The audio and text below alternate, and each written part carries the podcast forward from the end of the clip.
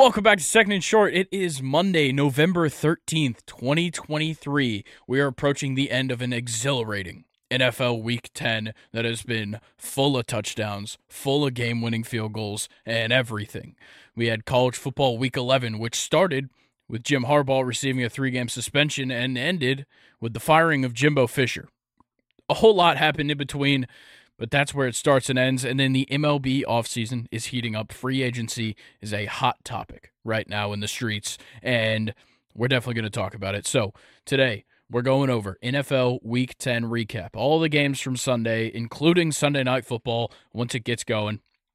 And then we'll be going through our MLB free agent predictions. So we've got 10 of the top free agents this offseason. We're going to predict where they're going.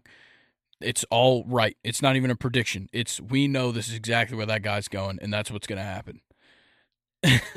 and then we'll go through all the college football stuff. Week 11 recap, our CFP top 10 next week in college football, and then we'll round it out with Stake Your Claim. Colin, are you ready to talk about this fantastic week in the NFL? Absolutely, man. It was an exciting day today. Oh, yeah. Very, very exciting day in the NFL. So let's go ahead and get it started. Colin, we start off with a little bit of a preview for everything. There was 60 touchdowns scored before Sunday Night Football.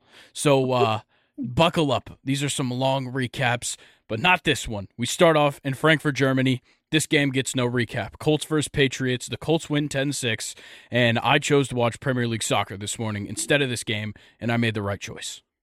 Yeah, this game was fucking awful. Yeah. Oh my God. There was no thrown touchdown pass. Nope. There was uh, a rushing touchdown by Jonathan Taylor, and that's it. Three field More- goals were the only other points. More interceptions than touchdowns. Yeah. Each every quarterback that touched the field had an interception. Yeah.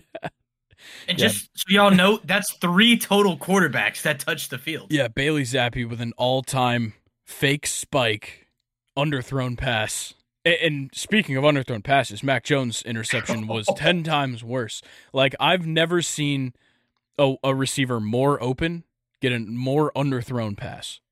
Yeah, dude, that was horrible. And they got him benched as Yeah. he deserved. Yeah. Bill Belichick But- was livid. Who the fuck told Bailey Zappe to run a fake spike and thought it was going to end well? the dude wasn't even open. He had two Yeah, guys covering That's what him. I'm saying. Even if that ball's not over or underthrown, that's like it's not going to get completed either way. Yeah, all things considered, Michael Pittman Jr. had a good game. Eight receptions, 84 yards. Demario Douglas, six receptions, 84 yards. Um, Rhamondre Stevenson had a decent game, 20 carries, 88 yards. Probably one of his more efficient games of the season. Um, yeah, overall, like not much happening. A lot of Yeah. defensive uh, usage for uh, the Colts. Zaire Franklin, 15 total tackles, 12 solo. Yeah. What's crazy is that Zack Moss didn't get more touches.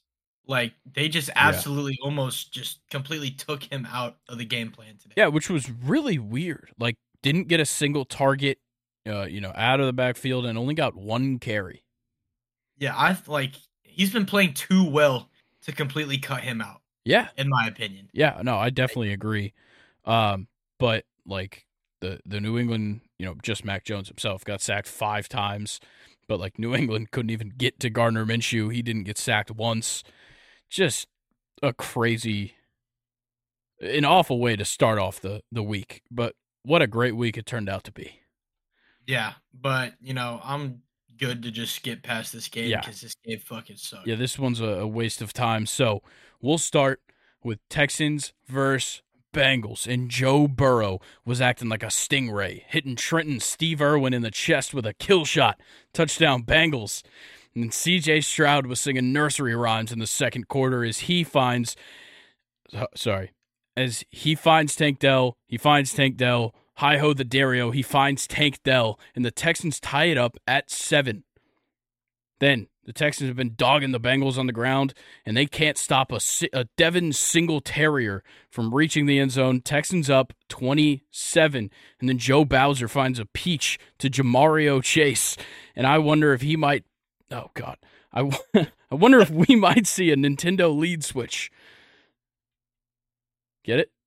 Yeah, The I new get it. Mario game. Super Mario Yeah. Wonder? Yeah. Oh yeah. Perfect. Okay. DeMeco Ryans told CJ Stroud, let me see you do it. And he sees the Bengals defense open up and he goes right through it, left through it, right through it.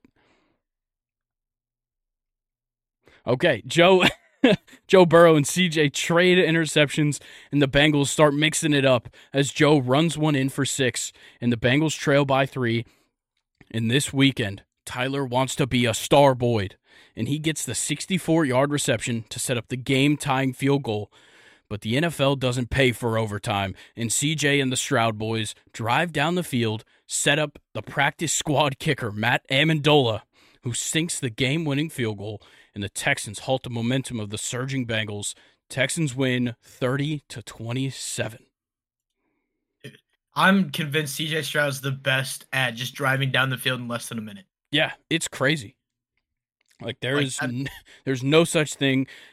We say this about every single quarterback that's ever led a game-winning drive. You can't leave any time on the clock for C.J. Stroud, and he's a No, rookie. this is literally his ninth game. Yeah, dude. And speaking of rookies, Tank Dell with 14 targets, Yeah, and then also you have Noah Brown with back-to-back weeks with over 150 yards. 172 yards on seven receptions in this game, and he didn't even get a touchdown. That's absurd, dude. Like Crazy. that's absolutely crazy. Yeah. But The run game, I'm ve- crazy. I'm very impressed with Devin Singletary. Yeah. Like, I'm, I'm gonna be honest. He Dameon Pierce is not gonna have an RB one spot when he comes back. No, not, not at all. Not at all. it's gonna be um, an interesting time when uh, Nico But- Collins comes back. But early on, you know, it seemed like CJ Stroud was trying to throw this away. You know, two early fumbles and then a pick later on, three turnovers. But that got canceled out by 356 passing yards and a touchdown. Yeah. Two two total touchdowns because he rushed one in. Yeah, but like down the line for the receivers on that team, like Dalton Schultz, four receptions, 71 yards. You already talked about Tank Dell, six receptions, 56 yards, and a touchdown. But like he was kind of spreading it out.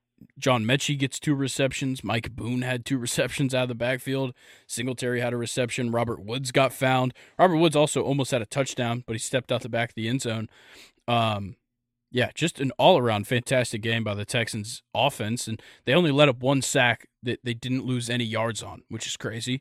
Um, like Trey Hendrickson, I know he got a little bit banged up in that game, but still. And then on the Bengals side, you have two guys go off for over 100 receiving yards. Ja'Marr Chase, five receptions, 124 yards, and a touchdown, including a 64 yard touchdown.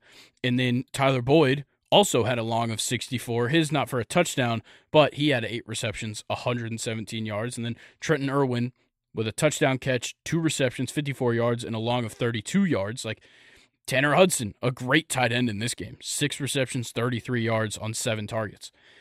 These guys were firing on all cylinders. Joe Burrow looked great, and Joe Mixon was okay.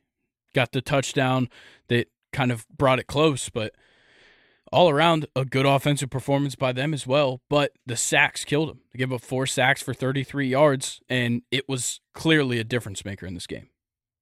Yeah, and three of those sacks came from Sheldon Rankins. Yeah.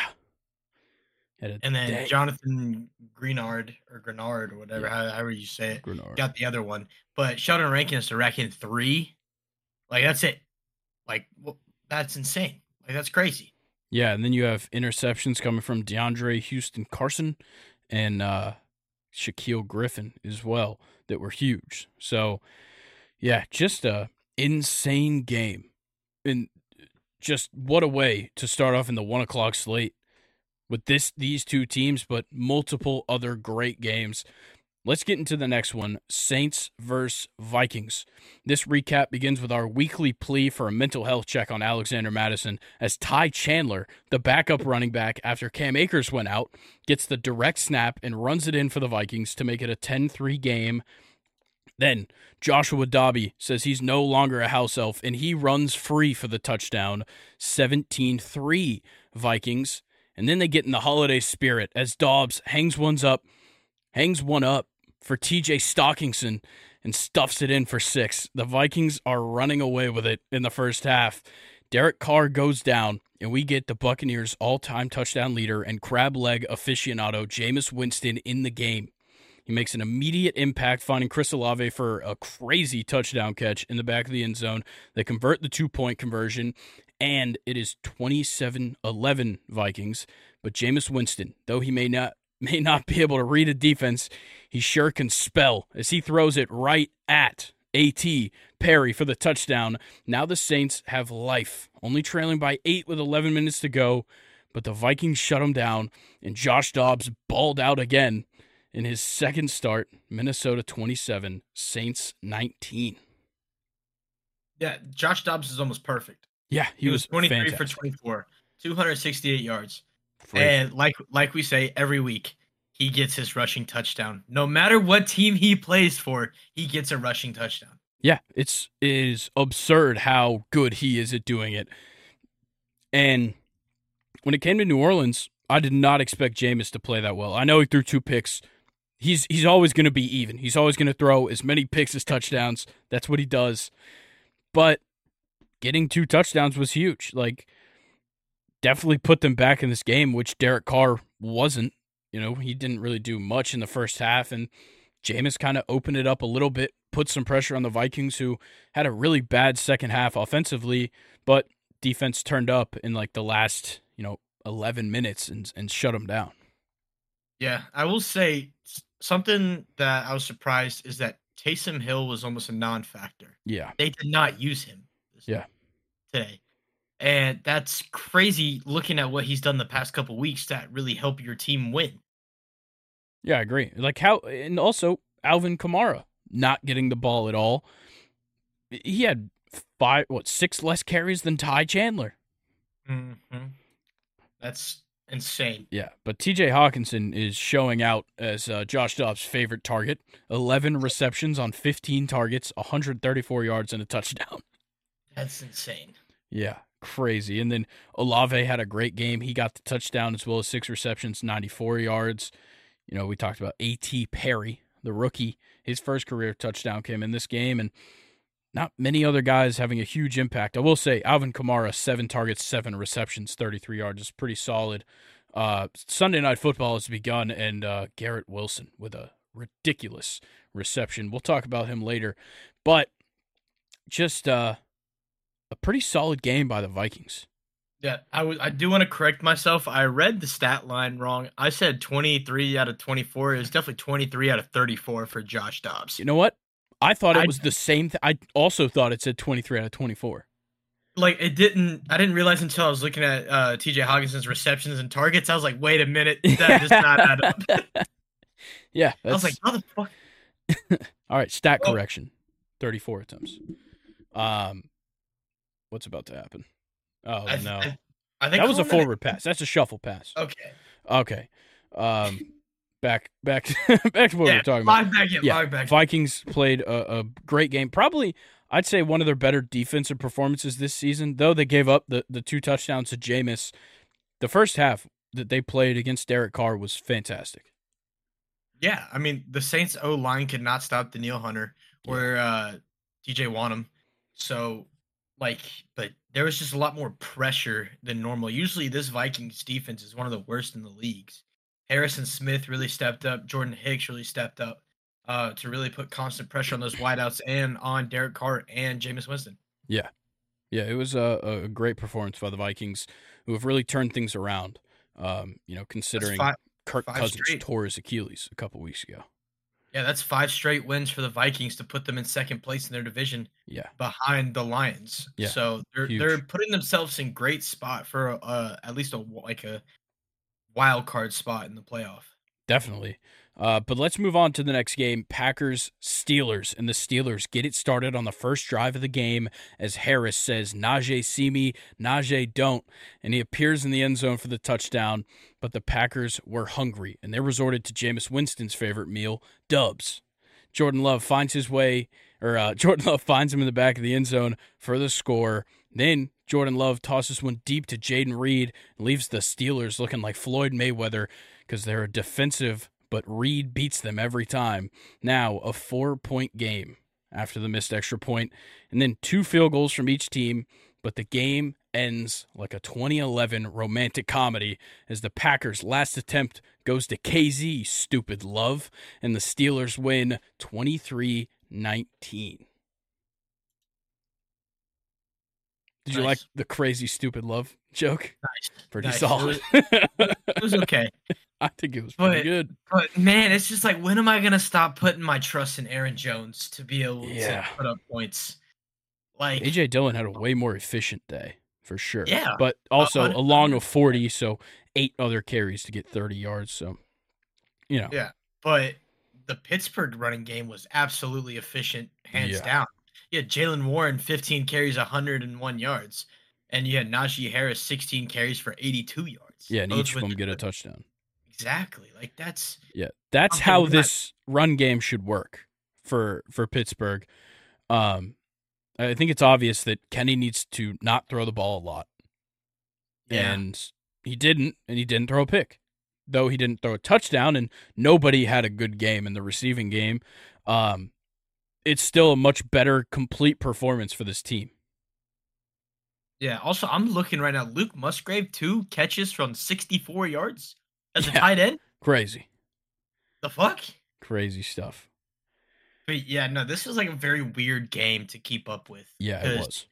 You know, not a lot happening in the air for the Steelers, but it was the complete opposite for the Packers. Like Yeah. the only way they can score is from the air. Yeah, like Um, Christian Watson, a tough day. Seven targets, two receptions. Two of his targets were interceptions, which sucks. One of them in the end zone, and one of them to keep the Packers alive at the end of the game. Um, but yeah, just uh, kind of a slow game, but solid defense from both sides. Uh, T.J. Watt um, passed uh, J.J. Watt, I think, in um, I don't know if it was career sacks. It was some stat. Uh, TJ passed JJ in, uh, which is pretty cool. Um, and uh, that was their only sack of the game. And the same on the other side, one sack for them. It comes from uh, Preston Smith. But yeah, a, a solid game on both sides. Just not the offense you're typically looking for, which Oh, neither of these teams were gonna ever bring you. Yeah. But uh, speaking of no offense, let's get into the next game. Mm. Titans Mm-mm. Buccaneers and uh, Baker makes a white boy connection with his running back, and Rachaad White does all the work for the 43 yard touchdown. And then Baker finds Mike Vick Evans, who dogs the Titans D and fights for the touchdown. The Titans fail to score a touchdown, and Mike Trout Evans' efforts get him MVP, most valuable pirate, and the Buccaneers win 20 to 6. Uh, Great that game was- by Mike was Evans. Thank you. Yeah, absolutely. Six, Six receptions, 143, and a touchdown. Absolutely. Yeah, and his one touchdown, man, he was dragging like three different people. Yeah. It's impressive as hell. Uh, but you want to talk about inefficient, man? Derrick Henry's running game. 11 carries, 24 yards. Don't forget about his one catch for negative four yards. Dude, don't throw Derrick Henry the ball. That's bullying. Yeah, that's why you got Tajay Spears, Yeah. Tajay Spears, whatever. Yeah. Uh, but you know, man, Nick Folk miss. I think as soon as he missed that field goal, the momentum for the Titans really just like went down. Yeah. It killed him. Because listen, if he makes that field goal, it's seven six going into halftime. Hmm Much closer game, even though seven three is still pretty close. But coming out, the Buccaneers put up ten points to Tennessee's zero points. Yeah. Like the Titans literally kicked a field goal in the first, kicked a field goal in the fourth. And that's it. That's it. yeah. They're now 0 and 5 on the road. Yikes. Brutal. But uh, now I can say, because Luke tried to like attack me on Friday's episode, trying to say that Will Levis had a bad game against the Steelers, which he did. He had a bad game. But this is a bad game. 19 for mm-hmm. 39, 199, and one pick. He got sacked four times. Yep. So we got one boom and two busts. Yeah. So far, is, is well, did we just overhype Will Levis after one game? Could could have been the case. Gonna be honest. Like he playing a pretty poor Atlanta defense. He was one guy had almost all the targets. DeAndre Hopkins against you know. Guess what really- DeAndre did in this game? Got eight think they have, targets, three receptions, 27 yards. That's the second straight game where I think he's had uh, five more targets or five or more targets more than his receptions. Oof. Brutal. Absolutely bad. brutal. Um, and honestly, like the defenses weren't amazing in this game either, but the Buccaneers defense just played as good as they usually do, and uh, they shut down uh, the run game. So that's the biggest thing you have to do against the Titans, and they did it. So yeah, the Buccaneers win it twenty to six. Uh, rather uneventful game. So let's move into uh, pretty eventful game. 49ers versus Jags. The Jags on a hot streak. The 49ers looking to turn things around on a three game losing streak. And Brock gets the Purdy started. And Brandon says, anything you can do, Aiyuk can do better. The Niners with an early lead 7 0. And then Brock Purdy throws one deep to his tight end, and the Jags secondary gets Kittle cooked for a 66 yard touchdown as the 49ers chip away at the Jags' five game win streak. Deebo Samuel L. Jackson receives the handoff, and the hitman follows his bodyguards to the end zone for the touchdown. And then Purdy rolls out to the right, sees that the juice is on the loose, and finds Kyle Juszczyk, who drives through the Jags like a Ford Bronco for the six. And the domination is complete. The 49ers win 34 to 3. You know, at one point at the end of this game, it was Sam Darnold versus CJ Beathard. Yeah, yeah that's uh but Christian McCaffrey's touchdown streak does Yep. come to an end. yeah, tied for the record at 17. Oh man, that's horrible. Sucks. That's horrible. Is Christian McCaffrey washed? is is he out of his prime? Question mark. His prime ended on the bye week. just, just so y'all know, we're not being serious. Christian McCaffrey's still the best running back in the He game. still had 16 carries for 95 yards, and he had six receptions for 47 yards. He's fine. yeah, like he, he's gonna get a touchdown next week. Yeah, So He's not you Alexander Mattison. all you gamblers, just you know, have faith. Yeah, keep betting that anytime touchdown scorer. Yeah, they got fucked this Yeah. week. But this was Kittle's week. Kittle's week. Oh, Oh, my yeah. God. Three receptions, 116 yards, and a touchdown. Ugh. Wild. Christian Kirk had a great game, though, for the Jags. Despite how bad the Yeah. team was, uh, he had 104 yards, and um, as a team, they had 162 passing yards. Yeah, talk about washed. Calvin Ridley. Yeah, Calvin Ridley has been very inefficient and cannot get open. Yeah, like he's just he's struggling this season. He's had like what two good games? I think. Yeah, he had like that week one was insane, I think. Yeah. And then like week three or something, he was crazy good. But yeah, it's just uh it's interesting. Oh, talk about insane. I know you got to check out Davante Adams' one-handed catch right here. Oh, in traffic too. Damn. It's a good ass game so far. Yeah. Highlight plays wise, it's a good game. Yeah. I also need him to not catch the ball, even though I have a huge lead in fantasy. Um, Yeah, you're you're chilling. Look, he's got four players. They could combine for 90 points to get the comeback. probably, We'll see. probably. We'll but see. yeah, overall, a complete domination for the 49ers. yeah. Um, yeah, Trevor Lawrence had a stinker, 17 for 29, only 185 yards and two picks. So, Yeah. not, not the best. Yeah. Now the Jags have all three of their losses this season come at home. Crazy. Yikes. Crazy. But let's move on to arguably one of the best games of the week. Browns versus Ravens. And on the second play of the game, Kyle Lewis Hamilton tips Watson's pass to himself, and Browns, sorry, the Browns are not for stopping him now, and he's off to the races for the pick six.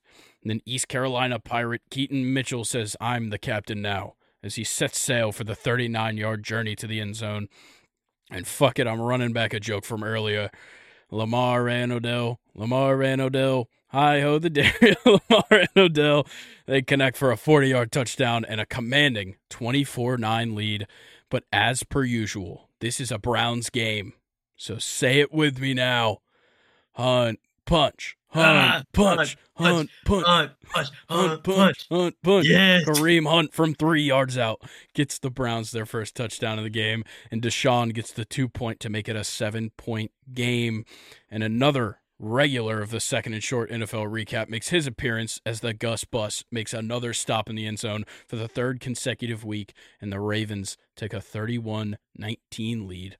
But Deshaun Watson always wants more, and he finds him. Elijah catches the 10 yard touchdown, and they start to bring it back. On the next drive, Greg Heffley Newsome makes Lamar look like a wimpy kid as he picks it off and takes it to the house but the Browns miss the extra point, and Lamario Lopez and the Ravens think they've been saved by the bell, but Dustin Hopkins is too young to remember that show. He drills the game winning 40 yard field goal, and the Browns take down the storming Ravens 33 31. Ooh, great game. What a game. Great game. Just you know, the absurd. first drive, first drive, Deshaun Watson, man, I thought this shit was chalked. Yeah. Like, but then old Deshaun Watson came out and Oh, played wait. fucking phenomenal. Which old Deshaun Watson? You know, I'm gonna throw like back at Clemson, Deshaun Watson. Okay, cool.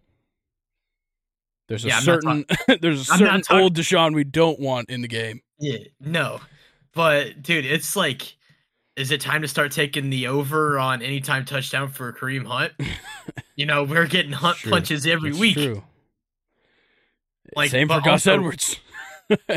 Also, look at Keaton Mitchell. Yeah. Look at his long, real quick. Now look at his total rushing yards. But he had a touchdown. It's not very good, but he also had a catch for 32 yards. Yeah, three carries, 34 rushing yards on a long of 39, but the rushing touchdown. And um, yeah, the catch, a 32 yard catch as well. Um, Zay Flowers redeeming himself a little bit this week. Five receptions, 73 yards on six targets. Um, but really, the Ravens didn't have to do much. Like it seems like they would have run way more plays on offense considering they had 31 points. But I think the Kyle Hamilton defensive touchdown early in the game just kind of kept them off the field so long at the start that it seems like the Browns were just on the field so much more. Yeah, absolutely. I, Like- I agree. Time of possession wise, yeah, the Browns were on the field for almost 10 more minutes than the Ravens. Damn. Um, yeah, Jerome Ford, a fantastic game. 17 carries, 107 yards, a 6.3 average with only a long of 28. Um, Deshaun really didn't do all that much. It, a lot of moving down the field was done by Jerome Ford and also just getting into good territory with the two picks off Lamar. But Amari, uh, Amari Cooper, a great game, six receptions, 98 yards. Yeah, same with David Njoku, six receptions, Yeah. 58 yards. Both of those receivers uh, on nine targets. Yeah. So, you know, we know who Deshaun's favorite guys are, but it's nice to see Elijah Moore start getting worked in a little bit more as that wide receiver, too. Yeah, and we had uh, on the defensive side for the Ravens, Jadeveon Clowney with two sacks, uh, Dafe Owe with a sack, and uh, Justin Madubuike with a sack. And then for the Browns, you had half a sack, uh, I believe, split between Greg Newsome and uh, Jeremiah Owusu Koramoah. And then uh, Za'Darius Smith split one with Myles Garrett. Myles Garrett also got one on his own. But yeah, just a, a really good game. And of course, Greg Newsome. Um, with the pick six and Kyle Hamilton getting a pick six in this game. Fantastic defense, but also you get the points that you're looking for out of a, a crazy AFC North rivalry. Yeah. Um, is it time to check Myles Garrett for steroids? Uh, maybe, maybe The dude, the dude's just doing non-human things. Like he Yeah. looks insane on the field. he does, and like he's not even getting that many sacks. Like nine and a half is quite a bit, but It's the pressure. yeah, The amount of pressure. he puts on. Like Lamar was scrambling all day. Yeah. Like it's insane. it, it was it was a crazy crazy game to watch for sure. Um, but yeah, the uh, the Browns end up taking it, and now the Ravens fall to seven and three. Let's move on to the next game. Um, oh, just Mm. bad, just Do we have to? Do We- we have to? We do because I wrote about the game and we have to talk about it. The Falcons versus the Cardinals. Yeah. All right. Well, Taylor Heinicke wants his first pair of victory Jordans with the Falcons, so he links up with Scotty Pippen Miller for the touchdown to get things started in Arizona. And Matt Prater kicked two field goals to bring the game within one, but Arthur Smith finally pulled his head out of his ass and lets Bijan run free in his home state. Bijan punches one in, makes it 14 6. And the Cardinals, doing their 50 cent interpolation, after uh, Kyler kept one and took it to the house, saying, Mini man, mini, mini, mini, mini man. And after some field goals, Clayton Tune entered the game on the goal line just for the QB sneak, and he converts it for the Cardinals' lead late in the third. Taylor Heinicke goes down with injury, so in steps Desmond should have got rid of you when we had the chance, and he runs one in to make it a one point game, and the Falcons fail the two point conversion. And then Kyler assumes the role of IGL. Trey McBride team wipes, allowing the Cardinals to rotate to field goal territory and sets up Matt Prater for the final kill cam. Cardinals win 25 23. This is so bad. Yeah, it's Like- uh, it's the fall of the Falcons. It, it this is Arthur Smith's job right here. Gone. Yeah. Like, yeah, we get it. Kyler comes back on the same weekend that COD launches. Yeah, he's going to play good. Yeah. But come on. This is a game we should have won. Yeah. It's the fucking 100%. Arizona Cardinals, man. Yeah. Ah. Like they Sorry. literally they lose that game. they they still have a good chance at the number 1 overall pick. Yeah. Now you're like actually contending with it. Yeah, right? Because like the you're- Bears you're are going to take the Panthers' first pick. The Bears have three wins now because they beat the Panthers. So you're kind of like you can't win another game this Yeah, season if you want number two. What, they think they still got a shot in their division or something? Fuck no, they have no chance. yeah, no, not not at all. But uh, you know, of course, De- we lose when Desmond Ridder comes in. So, Yeah, um, I wouldn't he- say it was his fault. Heinicke No. was not great, no, not at all. but Bijan had a fantastic game. 22, 95 yards, one touchdown. Yeah, some inefficient running, but I I wouldn't say. I I think he just didn't break off a lot of long ones. Like his Yeah, long he was only 17. he's just had a lot of you know run up the middle, try to get three to four yards. Yeah, which works for me. That's what a running game's supposed to be. You But, just uh, need a better passing game to fix it. And Heinicke just didn't, just simply didn't throw the ball down the field. Where's KhaDarel Hodge or Hodge? Yeah. Where's Where's KhaDarel Hodge? Honestly, where's Jonnu Smith? One reception, one yard on two targets. Kyle Pitts, I swear to God, this is like the best game he's had this year. And I know he caught a touchdown earlier this game or earlier this season, but he got five targets. That's it's unheard of. Same amount of receptions as Drake London. Yeah. Something's cooking in Atlanta. You know, Kyle Pitts about to have a breakout. No, Breakout I, I don't think so. But Trey McBride, he's a real tight end. Eight Oh. receptions, 131 yards. Woo, Oh, crazy. oh. Yeah, fantastic game for him. But yeah, just uh, it's a shitter, man. Real- Sucks. Real shitter. We don't have to talk about it anymore if you don't want to. Yeah, shout out Nate Landman with the uh, the pick. Also, Younghoe Koo, still best kicker in the league right now. He's only missed Yeah. one field goal all season. Great. Um, Georgia Southern. yeah. Great job. Hail Sta- or uh, Hail Southern. Hail, so you almost said Hail I- State. I That's almost did say that's Hail State. Mississippi State, yeah, I my was guy. Mississippi State. Um, all right, next game Cow- though. Cowbells in your head right now. Yeah, okay. Th- This is a long one. Oh, Long Lord. recap here. Lions versus Chargers. And like an episode of iCarly, Gibby carries and takes it 35 yards and then punches it in for a one yard touchdown. And the Lions lead 10 3. Back like he never left. Gibby finds himself on the one yard line again and punches it in for another touchdown. But Justin Herbert must have seen the trailer for the new Good Burger sequel as he finds Keenan and Kel Allen to get the Chargers back in the game. And fun fact in 2022, Montgomery, Alabama had a violent crime rate of 514 per 100,000 citizens. But David Montgomery beat the odds as he murdered the Chargers defense on a 75 yard touchdown. Then Stone Cold Steve Austin Ekeler was a stone cold runner in the final seconds of the half as he breaks through for a touchdown. Justin Herbert threads the needle to find Jalen Guyton to Guyton Guyton I don't know to tie the game at 24. I didn't even write a joke about him because I don't know how to say his name. But the Egyptian god of the sun and air, Amen Ra, must have been hot to the touch as he flew through the Chargers defense untouched for six, and the Lions retake the lead. Then Quentin Johnston gets free on fourth and goal, reels one in to tie the game back up with his first career touchdown. And then Jared Goff finds his backup tight end as Brock goes right for the end zone, and the Lions regain the lead. Justin Herbert finds Keenan Tim Allen for six, and the Lions may be in big trouble, but the Lions remain the last man standing, and Riley Patterson drills the game winner. Lions win 41 38. Wow. Give it. yeah, what a game by the running back tandem in Detroit. 12 carries, 116 yards, and a touchdown for David Montgomery. 14 carries, 77 yards, and two touchdowns for Jahmyr Gibbs, who also pulled in three receptions for 35 yards. Yeah, this was the running back duo the Lions have been waiting to see all season. Yeah, but they also had a fantastic passing game. Jared Goff, 23 for 33, two, 333 yards, two touchdowns, a lot of threes. Uh, yeah, just crazy. And Amon Ra, eight receptions on nine targets, 156 yards, and a touchdown. Yeah, you know what's crazy? crazy? Not a single sack in this game. Yeah, by either side. And like both have really good defenses. Yeah. And not the best O lines. I would probably say Detroit's O line's better than the Chargers O line. Yeah.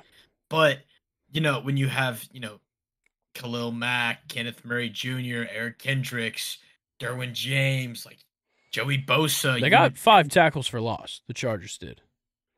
Yeah. So I give them that, but they just couldn't get Jared Goff down. Yeah, but like the Lions literally made one tackle in the backfield, and it was one tackle yeah. for loss, and that's it. Yeah, that's I mean, crazy. They the Chargers had a game plan to stop that defensive line. Yeah. So kudos to them. But too bad man, they didn't have a game plan to stop the offense. Yeah, dude. Detroit Lions seven and two on the season. They're four yeah. and one on the road. Yeah, it's it's That's, a wild, wild. This wild is a team. this is a great fucking team. Yeah, they just have ballers all over the place.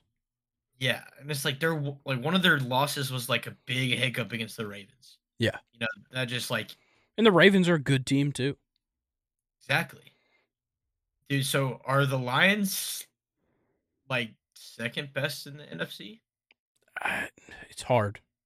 It's hard to say. or, say. I mean, I guess right now by record they're technically not because the Eagles only have one loss. Yeah, that's why I said the second best. Yeah, I don't know. It, it's tough to decide. I don't. We'll, we'll have to see come playoff time. Yeah. Because I mean, if we look at it, let's let's look at the Lions. You know, rest of the schedule right now. They got the Bears next week. Dub. Yeah. They got the Packers next week. Should be a dub. Yep. They got the Saints. Dub. dub. Bears again. Dub. dub. Broncos. Dub. dub. Vikings might be Mm, interesting. Yeah, might be interesting. Probably a dub. Probably a dub. But then you got the Cowboys. That one's hard. We'll have to see where the Cowboys are at at that point in the season. And then you got the Vikings again. Which they're gonna, if anything, they split. They either split Yeah. or sweep those.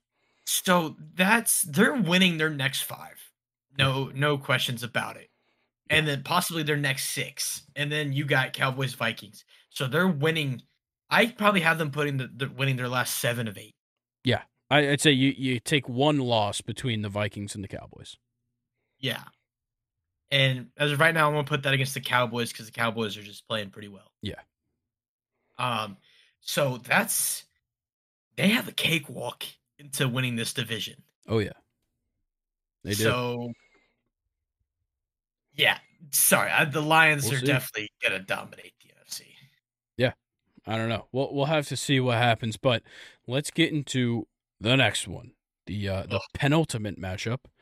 Giants versus Cowboys. And the CeeDee Lamb show is on in Dallas. On the first drive, Lamb reels in a beautiful one-handed grab, and then later in the first quarter gets the handoff and takes it 14 yards to the house. But Jake Fergie says, "Don't stop the party," and Dak says, "Don't you worry." As Prescott finds the former lead singer of the Black Eyed Peas for the score. The ca- I'm I'm running out of Black Eyed Peas jokes and Fergie jokes for Jake Ferguson, so we better stop scoring touchdowns. But Yep. the Cowboys did a job swap as Dak served up a treat for Cooks in the end zone to take a 21-0 lead. But Dak must have been hungry after that one. He must have seen a Wendy's behind the end zone, so he ran it in to make it four for number four.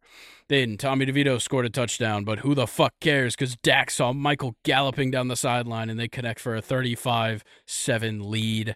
CeeDee Lamb does it in the air too with his first receiving touchdown and second touchdown of the game. And the Giants got hit by a Rico charge as Dowdle powered his way through the goal line for the 49 10 lead. Tommy DeVito threw another touchdown. Who cares? Not me. Cowboys win 49 17.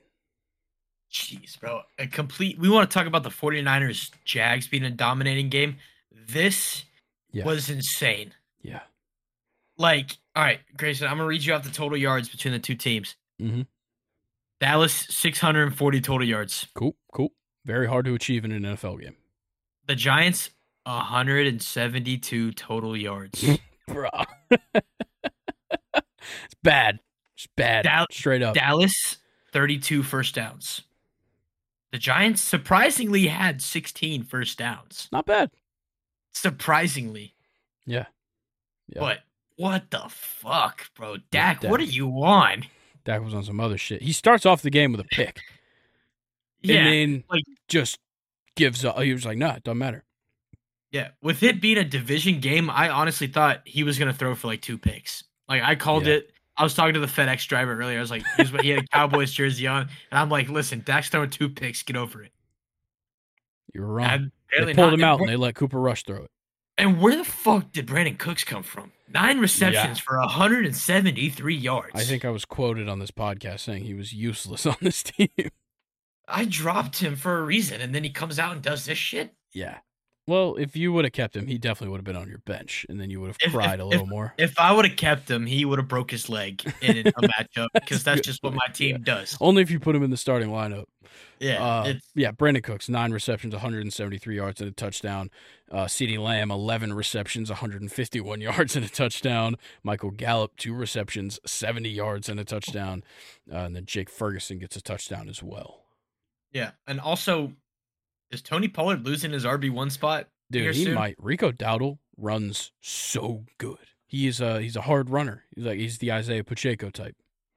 Yeah, it's like Tony Pollard just continues to have these games where he's just a, he's just doing nothing. Yeah, like this is just a perfectly average game for him. Like he didn't get a single target, first of all, but 15 carries, 55 yards, 3.7 average is fine. It's not bad, but it's not like desirable. It's not really, It's not like, Rico Dowdle. Tommy DeVito had a better average than you, my guy. Okay, well, Tommy DeVito ran half the amount of times, and they aren't expecting him to run. but like But no, Saquon it's- had a, a stinker to start. Like for the, a while, he had like one rushing yard. Um, he ended up with 66, but still not a great game from him. Nobody caught more than 34 yards. Nobody had more than three receptions for the Giants, and uh, we don't have to talk about their defense. Bro, did Darren Waller even get a target, or is he hurt? I think I he's, think hurt. he's hurt. I think he's hurt. I think he got Yeah, hurt last week. right. That's right. Yeah, yeah, yeah, yeah. It doesn't change anything. they were still going to lose, and they certainly did. Yeah, I was, yeah, it was insane. And you- look, you had let's see, did Micah Parsons get a sack today or no? Uh, I think they had him pretty locked. Um, He didn't even make a tackle. yeah, they they had him locked. Did he even down. play? Uh, He might not have played. yeah. Look, I've been watching these games on YouTube TV multiview. I don't, I can't see who makes plays. I just know they happen. I- but the guys that did get a sack, rookie Mazi Smith. Then you had uh, Neville Gallimore, Dorance Armstrong, Sam Williams, Dante Fowler, uh, Dante Fowler Jr., and uh, Demarcus Lawrence. Sounds about right. Yeah, solid. And look, solid It's stuff. the it's not a game without a DaRon Bland interception. Yes, sir. Spicing things up. Was that three weeks in a row now with a pick? I think so. Insane. Well, Dallas is trying to fight back to that top of the division, but Philly's holding that eight one Yeah. lead on them right now. But Dallas bumps up to six and three. Dallas has a, a solid route, though. They've got to win some big games later, but the next, what, two, maybe three weeks are locks. Uh, you got Panthers, Commanders, Seahawks. But then you got to run the gauntlet. you got to really run the gauntlet here. This is like this is like you win all these games, you're winning the Super Bowl. You got Eagles, Bills, Dolphins, Lions straight up. Back to back to back to back. listen, and you're at Bills and at Dolphins. Yeah, on back to back weeks. but then they got to go to Washington and Washington plays the Cowboys pretty tough. They do. Like those division matchups are nothing to just squeak by. Yeah. We saw how the Commanders play the Eagles. Yeah. The only automatic win in this le- this uh division the is Giants. the Giants. Definitely. Yeah. Calling Atlanta United just got eliminated. Oh, what was the score? 4 2. Ah, well, we gave up like two goals at like the very start of the match. Yeah. All right, we're not talking about the MLS. That was a, a flop on this podcast. Um, but uh, yeah, let's go ahead and get into the final game of the recap. Commanders versus Seahawks. And Brian Robinson finds himself on a small island, and you can count on Sam Howell to see a toll as he tosses one to his running back and takes it to the end zone for 51 yards. But they missed the extra point. And though this game wasn't in Germany, Kenneth Walker had the Commanders reading nine on the back of his jersey on his 64 yard receiving touchdown. And then Sam Owl finds who other than Antonio Gibson for the game tying touchdown, and you can lock it in. Tyler Lockett makes a tough grab in the end zone to regain the lead with three minutes and 45 seconds to go. But Sam Howell finds Dyami Brown to tie the game at 26 with 52 seconds left. At DK, he has it his way, and he pulls in a catch for the big gain that sets up Jason Myers to hit the game winner, and Seattle wins 29 26 in another thriller. Three really- touchdowns in the last three or four minutes of the game. You really don't want me to talk about this game, Grayson. Why not? Jahan Dotson had a great game, right? Two targets, zero receptions. Brian all Robinson, though, receiving Yeah, six yeah, yeah. receiving Wait, yards, wait. 119 what? six receptions, 119 yards and a touchdown for Brian Robinson. And then their second leading receiver, Antonio Gibson, five receptions, 42 yards and a touchdown. Like, I get it. I get it. Riq Woolen was all over Jahan Yeah. Dotson, matched up with Devon Witherspoon. But who targets, man? Not a single catch. Run a run a screen. Let it let him get at least one point, dude. Nope, Oh, it's too bad. But Sam Howell had one hell of a game 29 completions, 44 attempts. 312 yards, three touchdowns, didn't throw a pick. Of course, he got sacked three times, but that's just what he does. that's Two carries, 17 yards. Fantastic game. Geno Smith was just better. Yeah, Geno Smith was better, and, and that's kind of why they won. 31 for 47, 369, two touchdowns, no picks, got sacked once, um, ran for 13 yards. But his receivers had great games. DK Metcalf, seven receptions, 98 yards. Tyler Lockett, yeah, he still had he still had five more targets, but Tyler Lockett, eight receptions, 92 yards at a touchdown. Kenneth Walker, of course, his 64 yard receiving touchdown. Jaxon Smith-Njigba had a solid game, four receptions, 53 yards. But yeah, look, the Seahawks just kind of got the ball at the end. That's that's how they won. What just happened? Wow. Breece Hall tried to hurdle Fuck. somebody and he smacked his knee right on the helmet and it just Oh. looked so painful. Why ah, is it every single time I look up, one of Ronnie's players is fucking scoring points? I don't know, but uh yeah, this is a great game. I know Yeah. we uh, that's about all we can say about it, you know? Yeah, like uh, shout out Boye Mafe for getting a sack. I talked about him as one of my underrated players in the uh, NFC West going into the season. Yeah, you know, Leonard Williams had a great game reeling in a sack. Um, just uh, you know, defense for Seattle really held strong when they needed it, but for the most part, it was just an offensive game. Yeah, it was, and it, it was a great one. And Yeah. um, all right, let's talk about the game that's on right now. Then, um, we've got Jets Raiders. Uh, it's the about just at the beginning of the second quarter. It is six three Jets. Yeah, All so our goals. reactions, our reactions don't ignore the No. score. Okay? yeah, they don't they don't represent anything that's actually happened in this game. Uh, oh, Zach, Zach, touchdown! oh baby, running Zach it in Wilson. from like what twenty six out. That was that was nice. Hell yeah, Zachary. Aaron Rodgers is like, damn, that young boy can fly. Yeah. Oh, did he step out? Oh, he's out. No. He's out. No way. Was that out, dude? That's Wait, so White close. cleats. That is White. Oh shit. He That might is- be out. He that's- might be oh. out. that's that's gonna be a touchdown for Breece Hall then. Yeah, he's he's out. No, They're gonna call it. Damn, bro, that's so close. That was a good ass run, yeah, he just he didn't even really need to get that wide either. No, Oh, that sucks. He Yeah, definitely that stepped was- out. It's under review. Was- he definitely stepped. Twenty-three yards. Or no, it's not even under review. They just spotted him out. Yeah, twenty-three yards. Damn. That's tough. But that's hey, Zach needed to do that. And right now he's seven for ten. Yeah, it Not was bad. actually twenty yards. Okay. It would have been a twenty-three yard touchdown. Yeah. Out. Yep.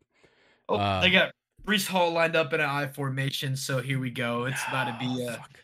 Breece Hall. Give it to the fullback. Come on. Oh, oh, Breece Hall. No. Ooh. Did he get the touchdown? Oh, there's a flag. It's coming back. Let's go. But he Damn, absolutely yeah, he got through standing it. up. That's crazy. Oh, that's a holding. Bring yes. it on back. Let's go. Bring it on back. Let's go. Make Zach Wilson throw the ball. All right. Well, back to the game that's happening outside of what's actively happening, since, you know, why would you need live updates when this is not a live podcast? But, um, yeah, Aidan O'Connell, tough start. Lost a fumble, or no, he fumbled, picked it back up himself, but he did throw a pick um, to Jordan Whitehead.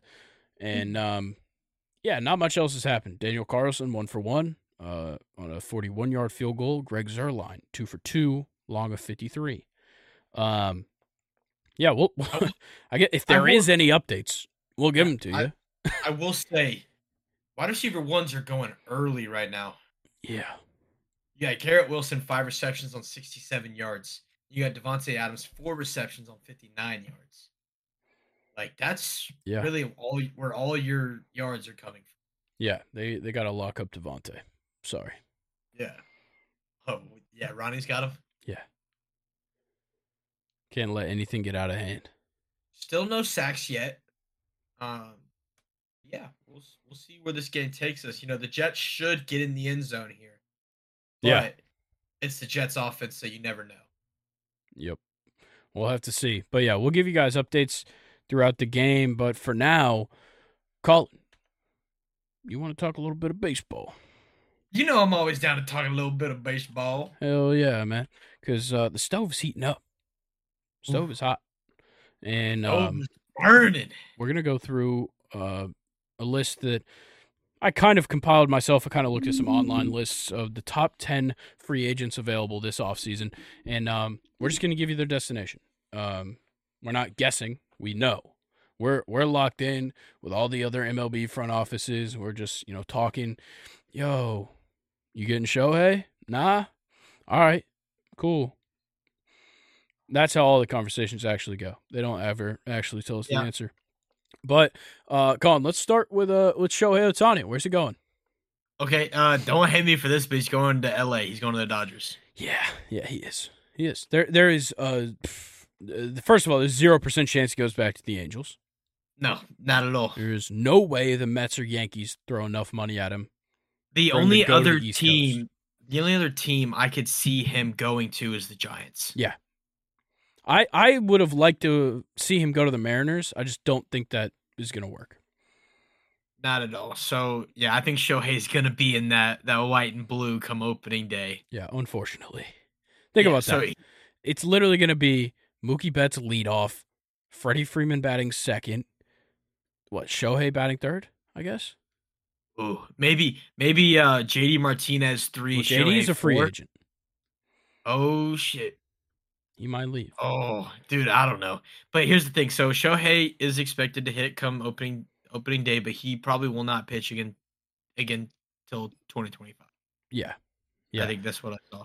yeah, and, and maybe he just won't pitch at all. There's no telling, but I can guarantee you that he's going to get a better contract, but probably in the similar like year range as Judge, Judge got a nine year deal. I think Shohei probably gets a nine year deal as well, considering not only he hits at an elite level and is a pitcher at an elite level, but he's also a year younger than Judge was going into this free agency.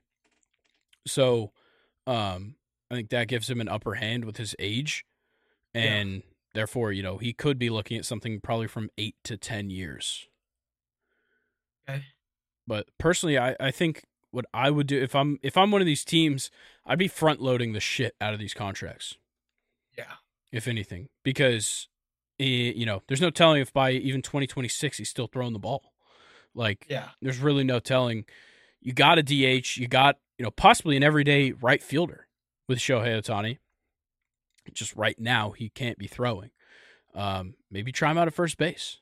Do a little Bryce Harper. Ooh. Even though they have wow. Freddie Freeman on the Dodgers. Yeah. But um, yeah, I, I, think you could try some things out with Shohei this year. Um, move him around the lineup a little bit. Maybe let him hit some lead off. Like the Dodgers have a very fluid lineup. People can move around a lot. Um, so just see what happens. Uh, but yeah, he's definitely going to the Dodgers. No listen, doubt about it. Listen, Shohei first moved Freddie over to third.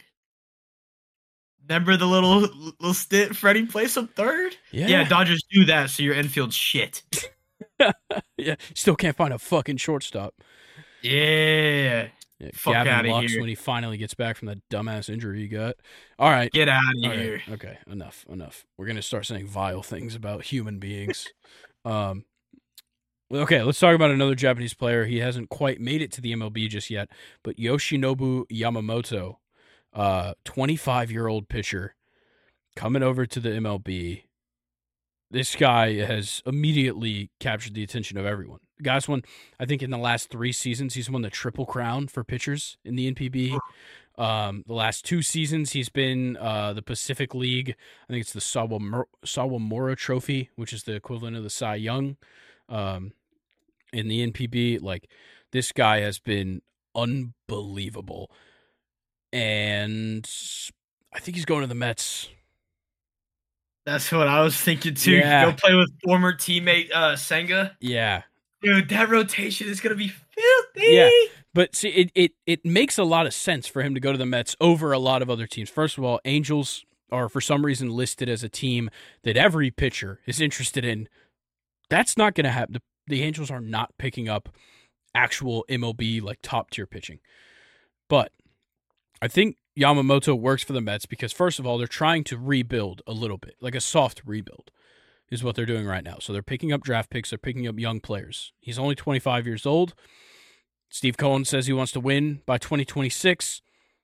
That puts him at, you know, 28 when they win a World Series. That's that's pretty perfect. Gives him 3 years to warm up, you know. But also, you get rid of DeGrom last offseason. You get rid of Verlander and oh, Verlander and Scherzer at the trade deadline. Well, they got rid of somebody else too, I think, right? Who is it? They they got rid of a couple other pitchers as well over the last like year or two. Oh, we're looking at the the Mets, right? Yeah. I'm trying to remember. Yeah, I mean they they traded away a lot of bullpen. Yeah, I know that. that. Too. Um Chris Bassitt? Yes. Yeah, they got rid of Chris away. Bassitt. Um, but yeah, like they they have their pitching rotation totally needs some help. They have Senga now. Fine, you know, get his former teammate in uh, Yamamoto, and you're gonna be set up pretty well. You're you know you're trying to build. To me, you need to rebuild that rotation first because you haven't lost a lot of the hitters. Pete Alonso's no. probably going to stay now. Lindor's locked up. You know, that's it's all their hitters. Daniel Sorry, fuck you, fuck you, Brandon Nimmo, um, Danny Berger, Jeff but, McNeil. Yeah, fuck him. He sucks. Fuck, dude. His nickname's a flying squirrel. He's lame as fuck. Um, yeah, I think Yamamoto's going to the Mets, and so does Colin. Yeah. Okay, this one's it just, it just makes sense. It yeah. does. It does. Next one though, pretty interesting. I, would like to know where you think. Blake so, Snell. Here's the thing. I think, like you said, I think the Mets got to build that rotation. I think he's oh, going to the Mets. Interesting. So I'm in a different boat, but kind of for a similar reason. I think this team is kind of doing a, a quick rebuild where they're going to spend some money They already spent some money on their manager, the Cubs. Mm. Stroman probably walks this offseason. I don't mind them letting him. But Justin Steele, I believe, will still be there. And, you know, you're still going to have guys like Kyle Hendricks, but you need like strong strikeout stuff if you have Steele and Hendricks in that lineup. Obviously, Blake Snell does that for you. Yeah, he gives up some runs, but when we see when you look at like after he started off like one in seven this Yeah. past season, horrible, like a five point three two ERA, ended the season from July to the end of the year with a one point three five ERA. Ooh. You put that in a Cubs jersey. First of all, they make the playoffs. Second of all, when you add in the guys they're going to pick up this offseason, the young talent they already have, this team is going to be very good if they can get some bona fide starting pitching. I think Blake Snell would be the perfect target. Yeah, I like that. The way I look at it with the Mets, um, probably looking at a number two guy right here. Senga's Yeah. probably going to take over the number one spot, but you, the Mets don't aren't really known for dominant lefties. Yeah. you know, I think the last like dominant lefty I could think is when they had Glavine for a little bit, That is the last one I can think of as well. but. Oh, yeah, Yeah, you had like people like David Peterson and stuff like Yeah. that who just suck. Yeah.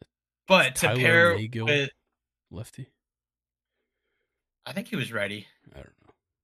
I don't know. Doesn't But- matter. Irrelevant. I don't know. I just I feel like you said the Mets. The first thing they got to do is build their starting rotation because that's the thing that's going to keep them in ball games the most. So they got a lot of good prospects that can come up and hit and build that young offense. So if they build their pitching now, they're looking at a another strong contention in the East.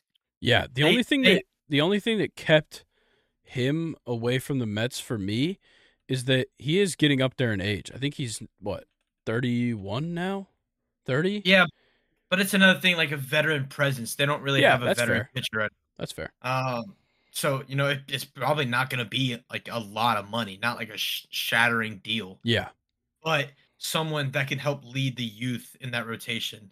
Like Senga's still young. They bring over what was it Yamamoto? Is that his Yeah. name? Yeah. Bring him over, and you still got some young arms coming up. Listen, I think this is a perfect fit for him. yeah, I, I think it is as well. I think it's just hard to get both of those guys in the same offseason. Yeah. Um, but let's move on to our first hitter of the list. One of the few hitters of the list, uh, Cody Bellinger. I think there's a very simple choice here. Yeah, but my heart wants to say otherwise. Okay, well, but I think he's going to the. Yankees.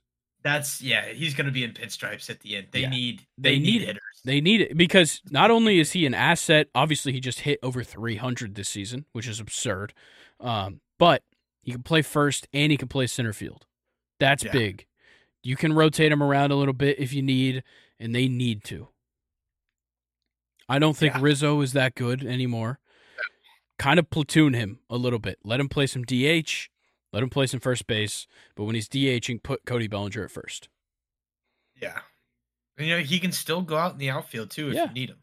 Yeah, obviously right field's kind of locked up, but you know, always put him in left or center. Uh, left maybe not. He's a lefty. And let him let him hit Yankee Stadium, bro. Yeah. His offensive numbers are just gonna go up. lefty, and it's Cody Bellinger at Yankee Stadium, dude. Yeah, Pair him up in the lineup next to uh, Aaron Judge, and you'll Yeah. be fine. I think if he doesn't go to the Yankees, he stays in He Chicago. reached- yeah. yeah, he resigns with Chicago, or here a long shot signing.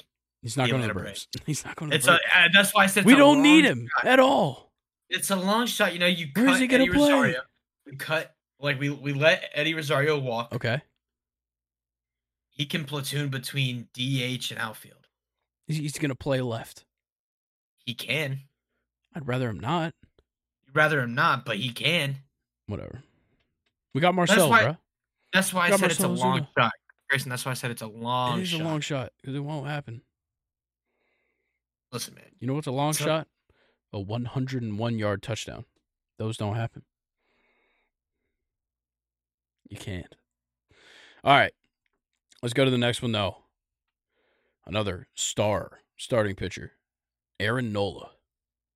Okay. I think he's re-signing with the Phillies. I don't I don't see him going anywhere. You know, I see there.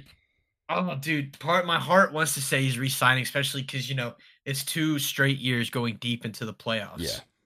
But I think there's going to be a team that's just going to give him a better offer, Who is it? and I think he's going to Boston. Oh, interesting. Another team that's got to rebuild their starting Yeah, pitcher. for sure. So they have the hitters to do it. Yeah, Like they have hitters. I think Red Sox are a sleeper team that's going to really put some money down on some starting pitching. I agree. I, I think that's a good shout. I don't know if they're going to get the top tier, though. That's my only issue with Boston.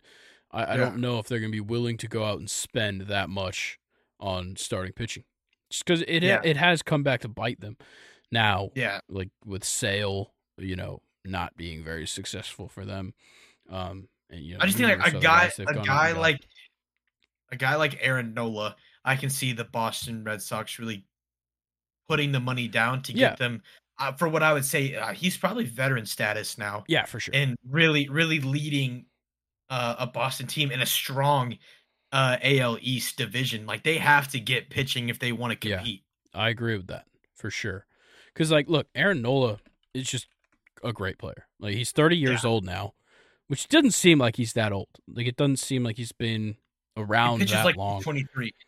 Yeah, but like when you look at it, like he really just turned up starting in 2018 and hasn't really slowed down. Um, Yeah. but yeah, like he's a guy that you go out and get because he's he can pitch deep into games. He's he's gonna stay healthy just about every year. Like since 2018, he hasn't you know outside of 2020, of course, he hasn't started less than 32 games Yeah. that's amazing to have on your team. Um, you know, since 2018, he's finished top seven in Cy Young voting three times, though he's never won a Cy Young. He's just a great pitcher, especially in the Yeah. second half of the season. He always turns up. Yeah, I think he had what one bad start in the postseason. Yeah. against the Diamondbacks that in that last series. Yeah. Other than that, he was flawless. Like he almost shut out the Braves. He absolutely, like absolutely cooked. Um, shit, who they play in the uh, Marlins? Absolutely shut them out. Yeah. Yeah. So Yeah, I think he stays, personally. okay, All right. okay. This is my first one where I couldn't decide on a landing spot. All right. Well, I got one. Josh Hader. I have two. Yeah, he, two potential. Um, first one, go to the defending world champions, Yeah. the Texas Rangers. Yup. The other one, Philly's gonna keep building that bullpen. Ooh. Interesting. You got some older guys that are probably gonna split after that season, Yeah. fighting some injuries. Josh Hader adds to a definitely lethal bullpen in Philly. Interesting. Guess where I also have him going is my second one. I have the Rangers. It's the other one. Who needs a closer that's a whole lot more consistent? The Atlanta Braves. Yeah. Fuck it. He's our bitch. yeah, He's our bitch. You better come home to daddy. yeah, come on. You know you want to pitch, Truist. Come Yeah. on. Come on, Josh. We'll, we'll put uh, we'll put Rafael as our setup guy. That's what I'm saying. He worked very well in that role with Kenley as our closer. Yeah. Get an even better closer with Josh Hader. And that way you have the righty lefty. Ooh. Ooh. Amazing. Shit. Think about it. Tyler Matzek's going to come back next year. Oh, nuts on the face. Just Yeah. boom. Literally, think about it. Like your starting pitcher needs to go five innings with that bullpen because you can go AJ Minter, Tyler Matzek, Raisel Iglesias, and Josh Hader night after night. Woo! I love it. Yeah, Do we think it's gonna happen? Fuck it's no. It's No. it's a long shot. yeah. But the next But- guy, there's a chance. There's a chance that the next guy goes to the Braves. Sonny Gray. I think it's either the Braves or he resigns with the Twins. Okay. I like that. Um, he's another guy that could contend with the Cardinals, uh, Yeah. the Mets. Um, but Grayson, I've heard some rumblings. Baltimore Orioles Mm, interesting. solidify that five man rotation. Yeah. Especially with John Means being back. But I think he's going to St. Louis. Okay. Interesting. Kind of replacing Adam Wainwright. Yeah. I I, I so. just I don't know, man. I, I like I know that the Cardinals were just very bad all of the sudden. It doesn't Yeah. seem like that's going to change. yeah. I, it just- seems like there's fundamental issues with that team. I think it's uh I think it's some coaching mistakes too. Yeah. Definitely. Um all right, do we want to talk about our next pitcher? Next pitcher, who we got? We Jordan got oh, Montgomery. okay, I like this. Yeah, the Atlanta Braves. He's staying with the Rangers. Hey, he's going to the Atlanta Braves. Why? Us, listen. Yeah, we re-signed Charlie Morton. Do I think that's a smart option? No. I'm okay with it considering his production, but we have to go out and get a starting pitcher that's better than him. He needs to be Exactly. fifth in the rotation if he's going to be in the rotation. exactly. I like adding another lefty to the starting rotation Yeah, I don't hate it. because we got Max Fried only, and then Yeah. it's we're just righty heavy. Yeah. Mainly because I mean we're we switched between Strider and Fried being our one. Say we throw mm-hmm. Max Fried at the one, Yeah. then that's righty, righty, righty, righty. True. Like, hear me out. Strider one, Fried two, uh, Kyle Wright when he's back at three, Jordan Montgomery at four, Charlie Morton at five. Why don't you just go Fried one, Strider? I, I don't I, I think I think Montgomery. Strider is, I think Strider's gonna take over and I don't know. I I I, th- I like the idea of having like a very controlled, you know, go out there get you seven innings, two hits. Well, here's the thing. Later in the year, we saw that from Strider. Like we were seeing long. yeah, but we were also seeing a lot of like he'll pitch seven innings, get thirteen strikeouts, and gives up four runs. Yeah. I, I don't know. It's going to be interesting, but I think AA takes the chance and goes and gets this guy. You know, I I just- think that's what Sonny Gray is. I know he's a, a righty, but I think he's the guy that they go out and just snatch him up because he's just been so good for the last Yeah. however many years. Yeah, I like that. But yeah, I, I don't I don't mind Jordan Montgomery. I just think with how how much of a factor he played on this team, they win the World Series. I think he's the kind of guy that would stay. It's also it's his first season there. Yeah. Yeah, he and he he loved it. Yeah, I know there was like, but um, one thing, I was uh, Jordan Montgomery was one guy I was watching the whole season, knowing that he Yeah. was free agent. I'm like sitting here, I'm like, man, I want this guy. He's probably one of the most consistent pitchers that was in the season. Oh, like, yeah. in the MLB this yeah, year. for sure. Like I, I think he had two outings during the regular season where he pitched under six innings. Wow, yeah, he was great. Yeah, All right, well, uh, we got two batters to round it out. We'll start off with one that's more of a fielder. Matt Chapman had an amazing start to last season offensively, like one of the best. Slowed down hard for the rest of the season, but he's on the move. I I don't think he stays in Toronto. What? may I speak? Yeah, Yeah, he's gonna be in pinstripes along with Cody I, Bellinger. I think so as well. They need they a third need they need a fucking third baseman, and one that's cut- much better at fielding than Josh Donaldson. and much better at hitting too. yeah, Matt Chapman's not just gonna hit a home run and then strike out his next Yeah. ten at bats. Like, like I think Matt Chapman's someone that they should like hundred percent spend whatever he asked for I agree. to go get, because you're getting Gold Glove potential. Yeah, and like a 255 to 275 average.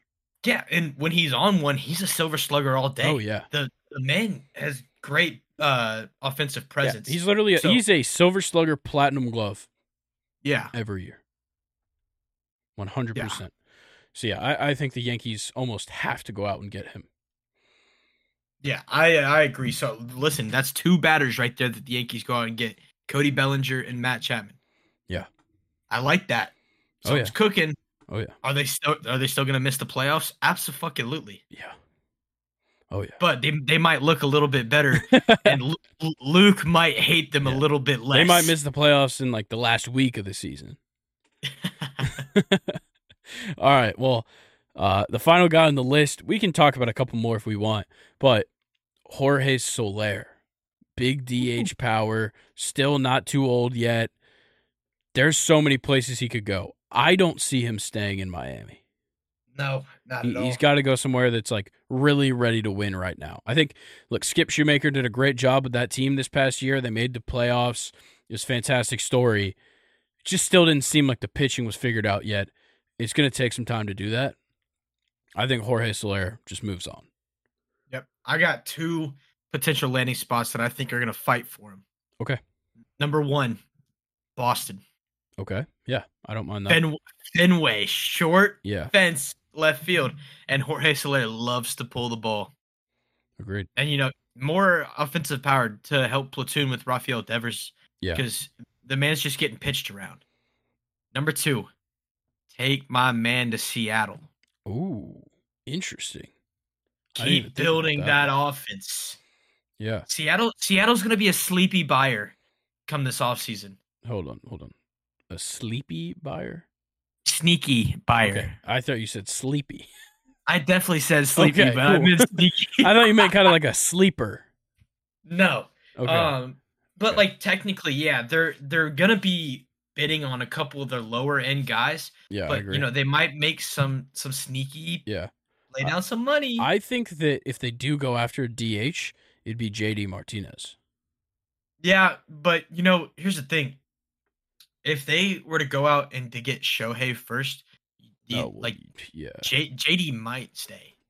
Yeah, that's true. If Shohei doesn't go to the Dodgers, then yeah, JD Yeah. will stay. Yeah.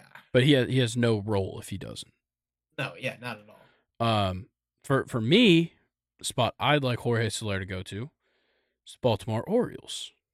At DH, just a bona fide designated hitter. They have outfielders, they have infielders, everything else is, is locked in.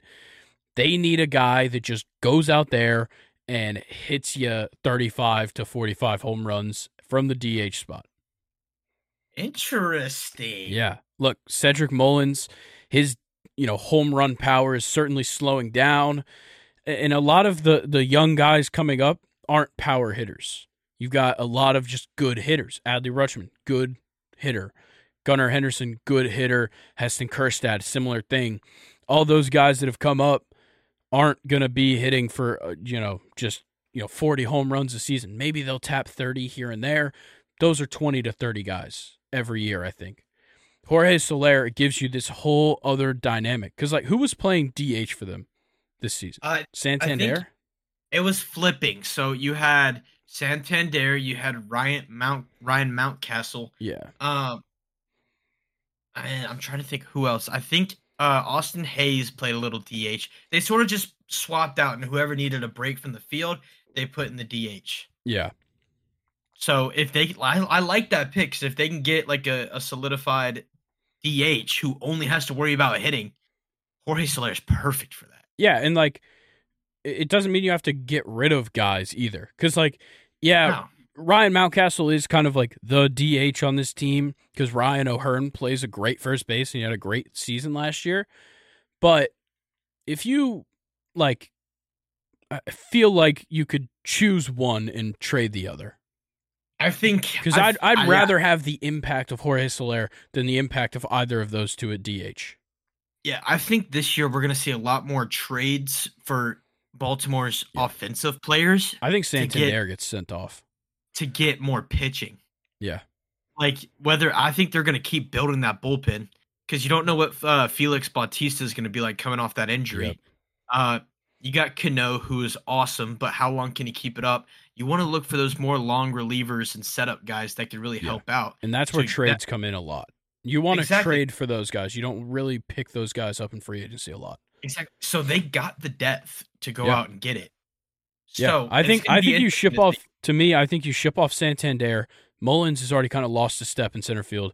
Move him to the corner, and then you you know either you know Kjerstad could take one of the corner outfield spots as well, or obviously Jackson Holliday comes up and plays center field. Ugh, Scary, dude. It is. that dude is so good. He's gonna be so good. Yeah, he is. But um, yeah, that's the end of our list. Uh, any other? I'm just gonna hit you with some quick fires. Just some some other guys. Marcus Stroman. What do you think? Uh, Marcus Stroman, I could see him. Cardinals or Red Sox. Okay, I'm thinking Cardinals or Angels. Okay. Angels are, are a possibility just because they're gonna have money to spend. Not that they're gonna spend it on a ton of guys. Ooh, Uh, no, no, no, no. I like I like the Reds. Actually. Oh, Okay. Yeah. I, li- I like Reds. All right. Uh, what about Jeimer Candelario? I think he stays. Hmm. Okay. I think I think he stays with the Cubs.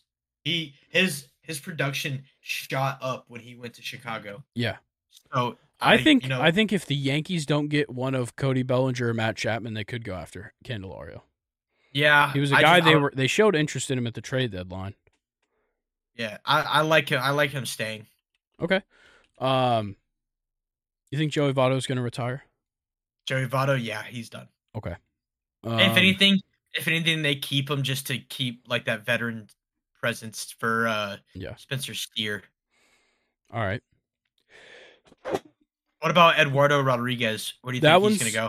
He's interesting. Uh, I wouldn't mind him coming to the Braves. We talked about wanting a left-handed pitcher. He'd be a Yeah. great one. Um, I think he I think he goes Giants. Oh yeah. I think he goes Reds.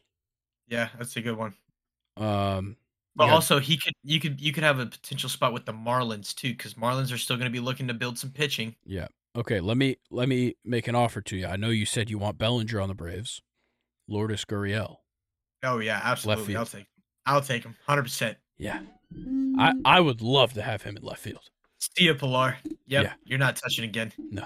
Oh, I, I know Lourdes is 30 now, but bro, last year career high 24 home runs, drove in All-star. 82 runs, 772 OPS. I'll take that every year out of my left fielder on this Braves offense.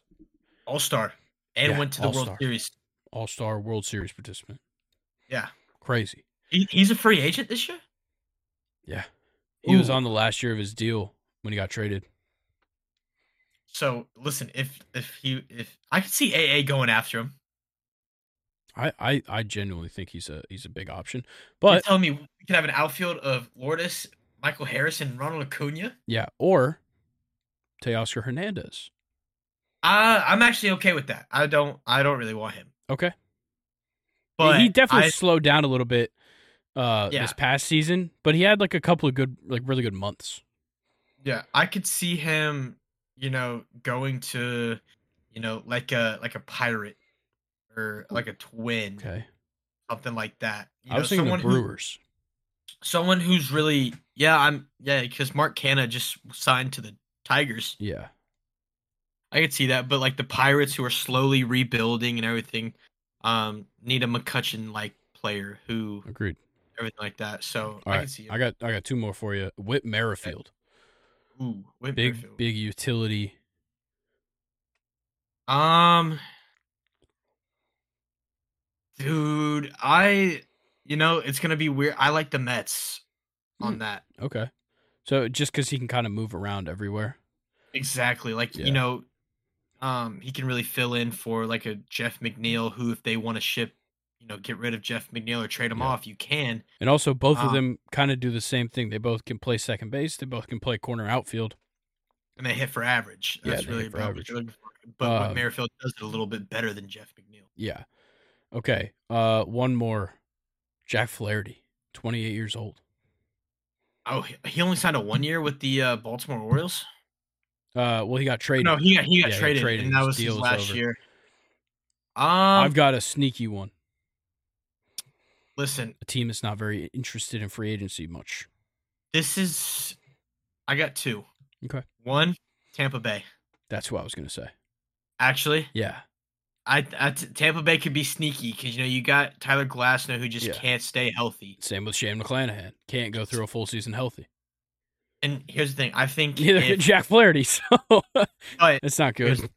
If the Dodgers do not get Shohei, I think they keep JD Martinez and they go and get Jack Flaherty, Mm, build their rotation because their rotation is what killed them yeah.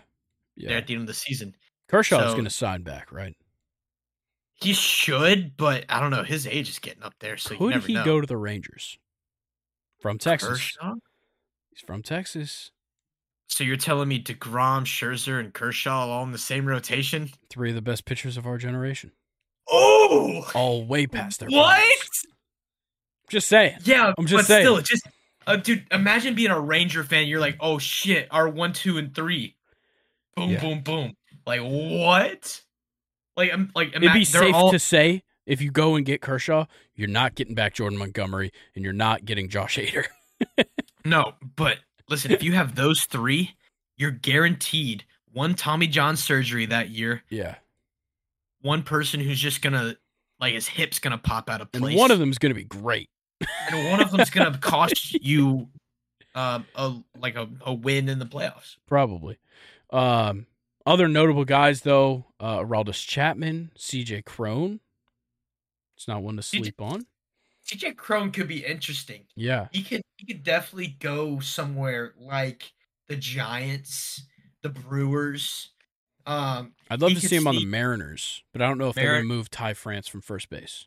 I don't think so. Or you know, he's another one the Mets could go after. Yeah.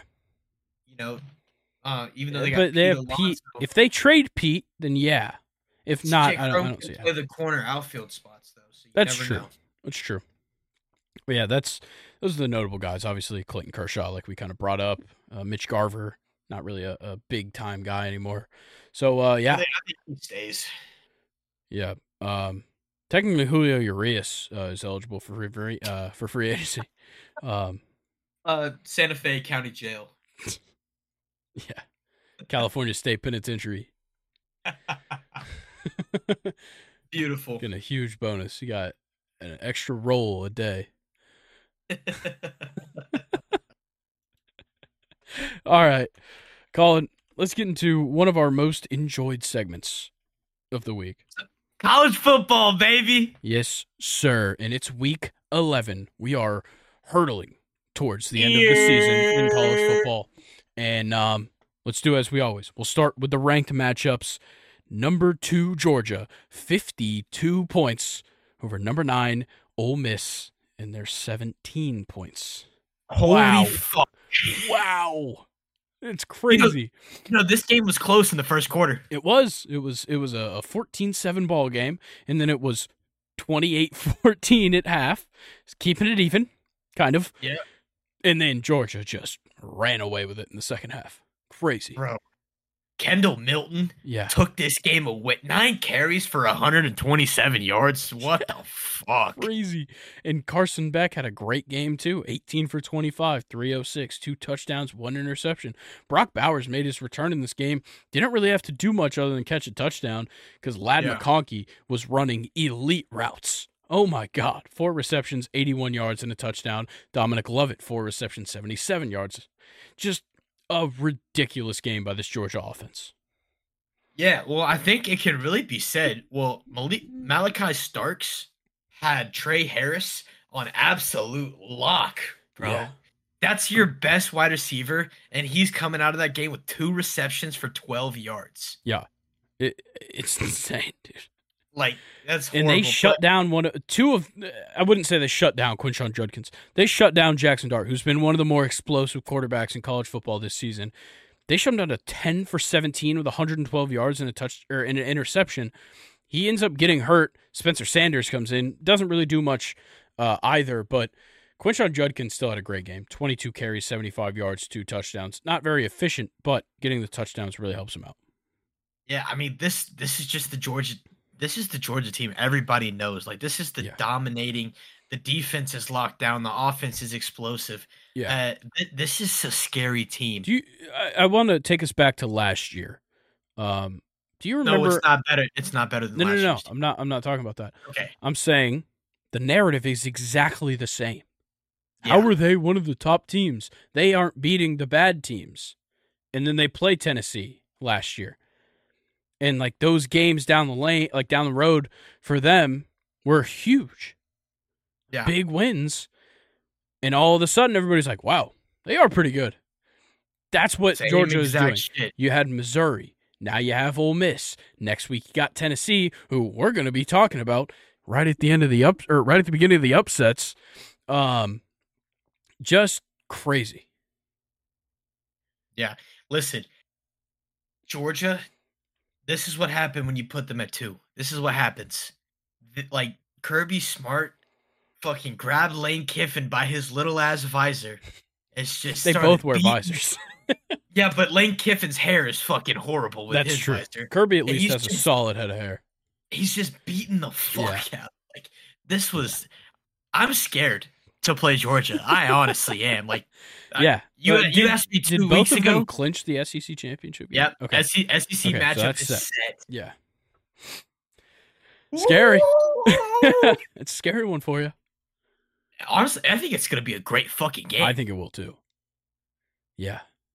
but Yeah. yeah, overall domination for Georgia and Ole Miss. You know, you put up a fight, but man, you just can't compete. Yep. All right. Names. Oh shit! Oh, dude, I backed out. Oh, give me, uh, Daijahn Anthony, Zamari Walton. Ashanti Sistrunk, Suntarine Perkins. Isaac Oku, Uh, Samuel M'Pemba, Akello Stone. Nice. Well, Chaz Chambliss. Okay, I like JJ Pegues. I feel like you didn't. You didn't say that Hey. right. Pegwis. Pegwis. I don't know. What about Nazir Stackhouse? Yeah, that's a solid name. Solid. Um, Smael Mondon Jr. that's solid. All right. And then you you just No. can't look over Oscar Delp. Delp's Yeah. just a fucking Delp sick is a ass so- last- sick ass last name, and also Marcus Rosemy Jackson, uh, Yeah. fantastic as well. But let's move on to the next game. Another top five team in action. Number three, Michigan, twenty four.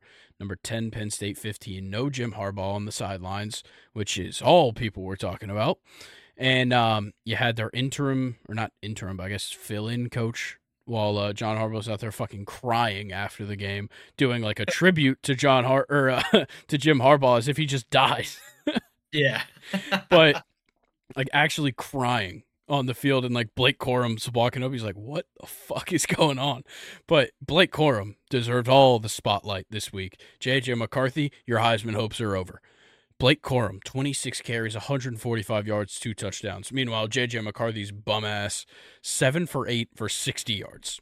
he didn't throw a pass in the second half. Yeah, and it was a close game. Yeah, like that's that's absurd for them not to throw a pass in the second half. Yeah, But hey, whatever works, right? yeah. It doesn't help that Drew Allar was worse. Ten- he threw- folds in big games. It's crazy. Yeah, that's insane. Like 10 But, for uh, this- 22 for 70 yards and a touchdown. game, this game sucked. I'm not It gonna did. lie. It was. Yeah. It, I don't even want to talk about it that much. Michigan fucking Yeah, there's not much to talk about. Like, you squeak by a horrible offense and an average defense. yeah. Like, Penn State ran the ball pretty well, but so did Michigan. Like, neither of them obviously threw the ball very much, but yeah, it was just a weird game. Blake Corum Penn- got fucking beat up. Penn State might be the worst number ten team ever in the history Ah. of college football. I, I don't know. Ole Miss, number nine. I think Ole Miss could walk in and beat Penn State. Yeah, I think the offense is just enough. Yeah, like I think it's I w- you got to commend Penn State's defense, though, for not giving up more points to Michigan. Yeah. Well, all they had to do is just set up against the run. True. They tried their best against that. JJ McCarthy sucks. Yeah, JJ McCarthy does suck. It's now Michael Penix back in Heisman number one. Yep. I don't think he was ever out of it, but yeah, no, no, we're not even doing names for these teams. Um, next is number five, Washington, thirty-five. Number eighteen, Utah, twenty-eight. Utah had them. They had them just- early. You just skip over your team or something. We're doing ranked versus ranks, Ah, ranked versus ranks. That's or I would have skipped over Ohio State to start. But yeah. Uh, yeah, Utah had them for a little bit. Uh, it was 28 24 at the half, but then Washington came out in the third quarter and ended the game with 11 points. Um, only points of the second half were there 11 in the third quarter. Michael Penix, a fantastic performance 24 for 42, 332, two touchdowns. Dillon Johnson, a fantastic, fantastic showing 23 carries, 104 yards, and a touchdown. But my uh, obviously Rome Odunze's a fantastic game as well. Three receptions, 111 yards, two touchdowns.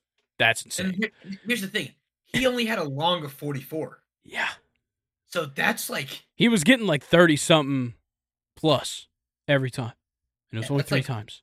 that's like 40, 40, 30. Yeah, and two of them were touchdowns. I guess. Yeah. Here, hold on. We can figure out what. yeah, you can you can figure this out. But I would like to talk about um, Alonzo Tuputala, I believe is how you say it. he had a a pick six, I think, or a fumble recovery. Uh, Yeah. I don't know what it was. I think maybe he had the inter- yeah he had an interception. He took it back seventy six yards and fumbled it on the one yard line. No. Yeah, he he was going and he did that classic thing. Nobody around you thinks he's already in the end zone because he's looking up in the stands and just drop it behind you.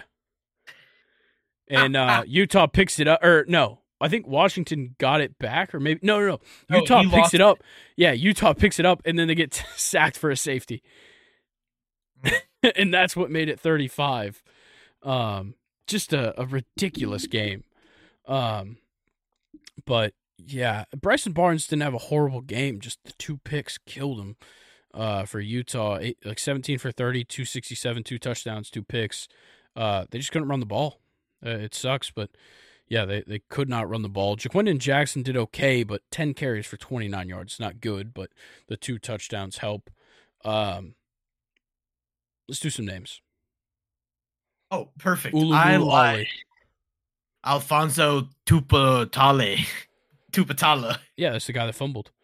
Yeah. Uh, what about Fatui Tuatele? Rome Odunze. Yeah, that one's solid. Um, Oh, Tybo Rogers, bro. that guy's got three U's in his last name. Voy Tunuufi. Sione Vaki. That one's good. I would assume All right, I'm done. Sion. All right. Yep. Next game. Um. Yeah, number fourteen Missouri, thirty-six. Number thirteen Tennessee, seven. Ooh. A fucking blowout in Yo, Missouri. I'll you, Missouri is Missouri's good. Dude, Cody Schrader, thirty-five carries, two hundred and five yards, and a touchdown. Yeah, but he also caught the ball five times for 116 Yeah. yards. Fucking two, three hundred and twenty-one all-purpose yards for Cody Schrader. Oh, dude, Insane. that's crazy. Like to run the ball 35 times and average over five yards per carry, almost six yards per carry, is insane. Then you have 23.2 yards per reception. Yeah, when Tennessee's leading rusher was Joe Milton. Just gonna say that. Yeah. Oh, dude. They the can't run the ball. No, Jaylen Wright's horrible. Jabari Yeah. Small's horrible. Dylan Sampson's horrible. Yeah. And so is Joe Milton. Yeah, Joe Milton's even worse. Yeah. He did the same thing I talk about every time where he just overthrows receivers on short plays. I, don't get it. Maybe he's too tall. Maybe he's too strong. Whatever it is. Maybe he needs glasses. Um, he cannot hit a receiver that's under 20 yards out. Yeah, so for everyone saying that Tennessee's gonna upset Georgia, get the fuck out of here, bro. Yeah. Tennessee has no fucking chance. it's not gonna be close. Yeah. Like, think about it. They couldn't stop the run against Missouri. What tells you they're going to stop the run of Kendall Milton after what he just did and Daijun Edwards? like it's it's it's raps, man. Yeah, it's it is. It's, And they couldn't hold on to the ball. yeah, it's it's raps. That's all I'm gonna say. Yep. Uh, Donico Slaughter. Oh, we're going back to some na- Mookie Cooper, Ennis Rakestraw Jr. Luther Burden the third, That's a good one. Uh, Gabe Judy Lawley. Theo Wease Jr., Yeah, I just looked at that one. Brett Northfleet, Tamarion McDonald. McCallan Castles. All right. Yep. I Uh, win. Oh, what about Johnny Ah! Walker? Ah, classic. Yeah, classic. What about Realist George Jr.? All right, I like that. Did you already say Gabe Judy Lolly? Yeah, that one's solid. Yeah. All right. Well, you repeated one of mine, so I win. Um, Ah, fuck. All right, let's get into the upsets. UCF, unranked UCF. Listen, 45. Number 15, Oklahoma State, 3. Whoa. Just I all y'all can go listen to last week's episode when I literally said UCF is gonna win. They have the home game. Yeah. Oklahoma State, they don't like playing in Florida. They hate it. UCF about to whoop that ass. Yeah, Y'all go John listen. Rhys Plumlee, 11 for 18, 299 yards, three touchdowns. and he had 74 rushing yards. But RJ Harvey, 24 carries, 206, and three rushing touchdowns. Holy shit. What a game for UCF and the defense. Alan Bowman threw three picks for Oklahoma State. Yeah, that's crazy. Two Yeah. of them to Damari Henderson. Yeah, and their leading rusher had 25 yards. Ollie Gordon, who's been fantastic all season. Yeah, not a, not a not a great not a great game for the Cowboys. Yeah, UCF was crazy. Four tackles for loss. They sacked um, Alan Bowman one once or twice, I think. Just Uh, once. Yeah, just once, and still, wow, just not making long enough reception or not making long enough completions, and also not spreading the ball enough. Four guys caught a pass for them. Uh, then again, five guys caught a pass for UCF, but John Rhys or John Rice Plumlee only attempted 18 passes compared to Bowman's 36. Yeah, that's yikes. Yeah, crazy. Yikes. But yeah, Oklahoma State goes down. John Rice Plumlee. Yeah, yeah, that's the, that's the best name. One hundred percent. There's no nobody beating that. Um, I'll I'll just throw one out there. I guess. Damn. Oklahoma State got some boring ass names. Yo, defensive Hudson player for Cack. UCF. I got I win. Hudson Cack, Oh, punter. damn. Can't forget about him. I was, I, do you got Traymon Morris Brash? Yeah, that's all. Walter Yates the third. All right, we're Bullard, We're done. second to last on defense for UCF. Quadric. That's a sick ass name. Bro has to have big quads. All right, next game. Texas Tech, unranked, 16. Number 16, Kansas, 13. A game winning field goal for Texas Tech seals this one. Just a low scoring game, of course, but just a solid defensive effort by two Big 12 teams. yeah, Kansas is trash. Yeah, Cole Ballard was so bad. I believe Jason Bean is their starting quarterback. I think he went out really early. Yeah, he did. Yeah. Um just uh yeah, not a good game. Uh really for anyone. Texas Tech wasn't great either other than Tahj Brooks, but then again on Kansas side Devin Neal, 19 carries, 137 and a touchdown. Tahj Brooks had 33 carries, 133 and a touchdown. Um but those are the only two guys that really had great games. Duran Bradley had a pretty solid game receiving, four receptions, 91 yards, but this is college football. If you want to have a good receiving performance, you get 120. Yeah. Uh, shout out CJ Baskerville, 11 total tackles, 10 solo. Great name too. Yep. What about Dadrian Taylor Demerson? I like that. Quentin Skinner, Nice. Baylor Cupp, Braylon Lux, Coy Eakin, Josiah Pierre, Jason Bean. Cornell Wheeler. I like I like Jason Bean. Yeah, Jason Bean's solid. What about Kobe Bryant? R.I.P. Oh, God, we're done. We're done. All right. Now we get into our ranked matchups. So all the top teams, well, the top 10 teams. Um, Ohio State. Unfortunately, number one, Ohio State, 38. Uh, the clusterfuck that is Michigan State, 3. Fucking Ooh. shit show. Yeah, your quarterback had less than 100 yards. Your leading rusher had 52 yards, and your leading receiver had 23 yards. Um, wow. Kyle McCord had a good game. But let's be honest, it was really Marvin Harrison Jr. had a good game. Yeah. that man was making some ridiculous catches. And just, Same with Cade Stover. yeah. Yeah. Kind of sucks that Emeka Egbuka has been useless this season. Yeah, right. His his his uh draft stock is definitely just Yeah, they they've been obviously they target Marvin Harrison Jr. a shitload. Like the guy's probably going to go like number two overall, but like Emeka Egbuka has like first round talent, and they're just not targeting. Same goes for Julian Fleming, great player, not getting the ball. mm-hmm. Cade Stover's been getting it a lot. is does uh Egbuka have the chance to stay? I think so, he might. He should. But then again, I think Cade Stover and Julian Fleming can't even go to the draft yet. yeah, but let Egbuka be a legit wide receiver one. Yeah, that's true. I agree. But yeah, Uh, this game this game yeah, this game sucked. Uh, we'll Michigan go one one name for each of us. You got to pick a good one. I got Davison, uh, Ig, Igbinosun. Okay, I I like that. Let me get Michael O'Shaughnessy. Solid. Fuck it. Classic. Straight up ginger. Yes, Um, sir. All right. Number four, Florida State. 27, Miami, 20. A hard fought game. It was close. It was really close. Um, you can't tell me that Washington had a better win. Uh, so don't try that. Um, but yeah, look, Jordan Travis had a great game. 19 for 31, 265, one touchdown. I wouldn't say great, good. Good game. Got sacked a lot. A lot. Um, but Trey Benson had a solid game, especially, you know, considering the two touchdowns. It just seemed like Keon Coleman was getting locked down.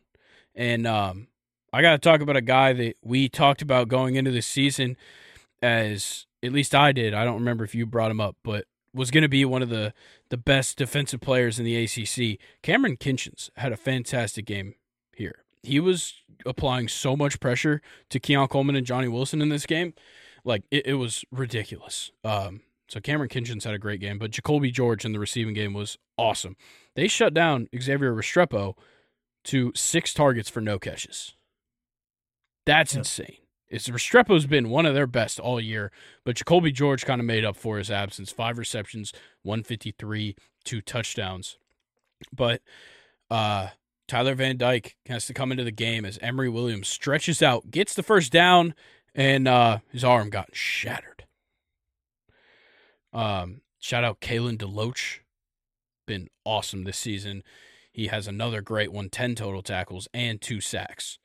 Um, but a lot of um questionable refereeing, questionable replay.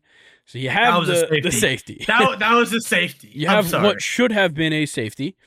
I don't mind it. Uh, I think it was a great call. Um, yeah, I'm sure you do, motherfucker. I'm sure um, you do.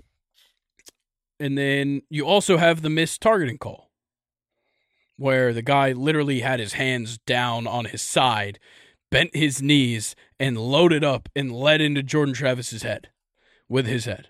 That is just the textbook targeting. Can't launch, can't lead with the helmet. He did both. Uh, and then they're like, nope, didn't target. Crazy. Uh, yeah, like this this game was insane, but um, yeah, shout out to uh, Francisco Maui Goa. Two sacks, two and a half tackles for loss for Miami. He was great.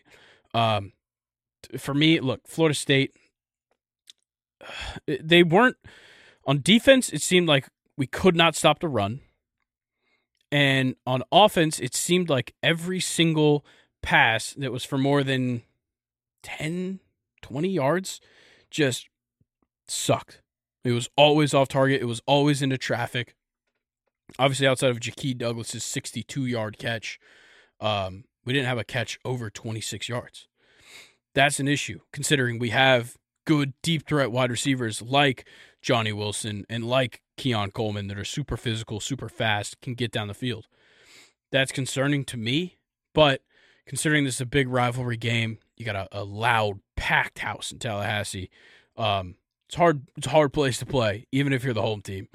So, um, yeah, look, I'm happy we won. I'm happy we're still undefeated, and um, yeah, I'm happy we're going to remain the number four team in the nation. Yeah, absolutely. Uh, no names. No names. We're moving on. Uh, number six, Oregon versus USC. Oregon. This was close. It was close. Uh, Oregon wins 36 27. And the Trojans fall to 7 and 4. Oh, five and three in conference. Yeah. Well, there's some teams that are maybe worse uh, in conference play in the uh, the Pac-12 that were a little overhyped coming into the season. We'll say. Uh, but yeah, Caleb Williams didn't have a bad game per se. Missed a lot of passes though. 19 for 34, 291 and a touchdown. Um, they couldn't really run the ball, which kind of makes sense. But Bo Nix is um fucking believable. Bro, four twelve for four tutties. Oof. Yeah. And then uh, he also, um, or sorry, and then Bucky Irving, 19 carries, 118 yards, and a touchdown on the ground. But you have Troy Franklin and Tez Johnson, both over 125. Tez with seven receptions, 126 yards, and two touchdowns. But the just absolutely mind boggling statistic Troy Franklin, two receptions, 147 yards, and a touchdown. A long of 84. Crazy. How do you do that?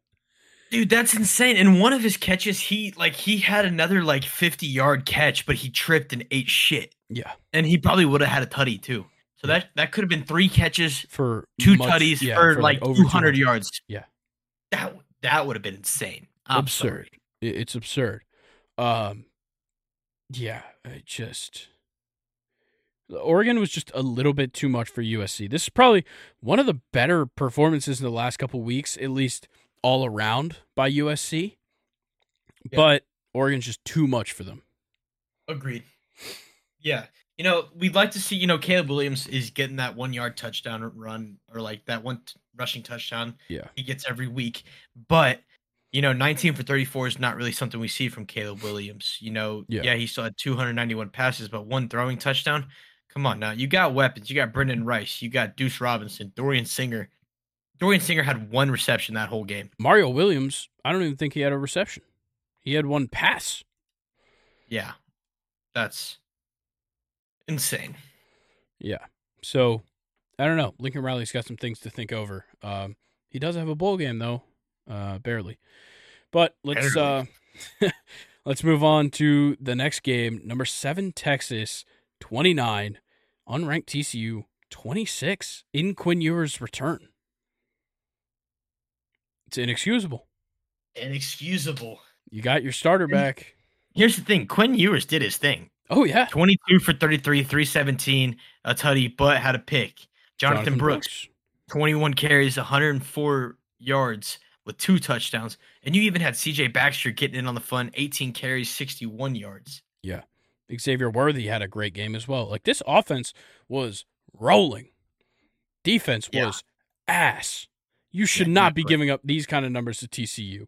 You had Josh Hoover, 24 for 36, 302, two touchdowns through one pick. Emani Bailey, 21 carries, 98 yards, and one touchdown. And Savion Williams in uh, you know, receiving 11 receptions, 164, one touchdown. This Texas team should not be giving up these kind of points to this TCU team. This four coming into this game, four and five TCU Horned Frogs team.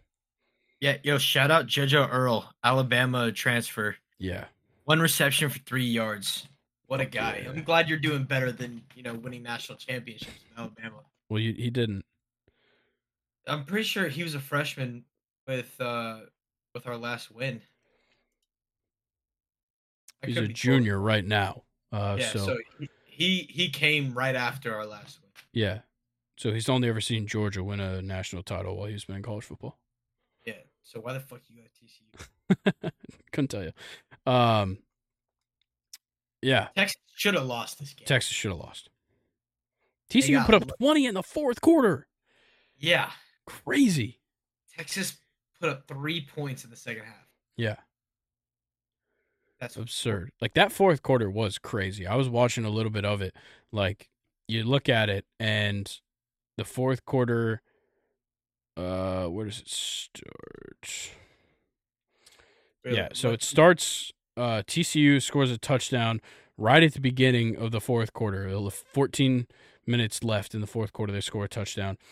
Texas kicks the field goal the next drive. TCU scores a touchdown and then Texas punts. TCU scores a touchdown.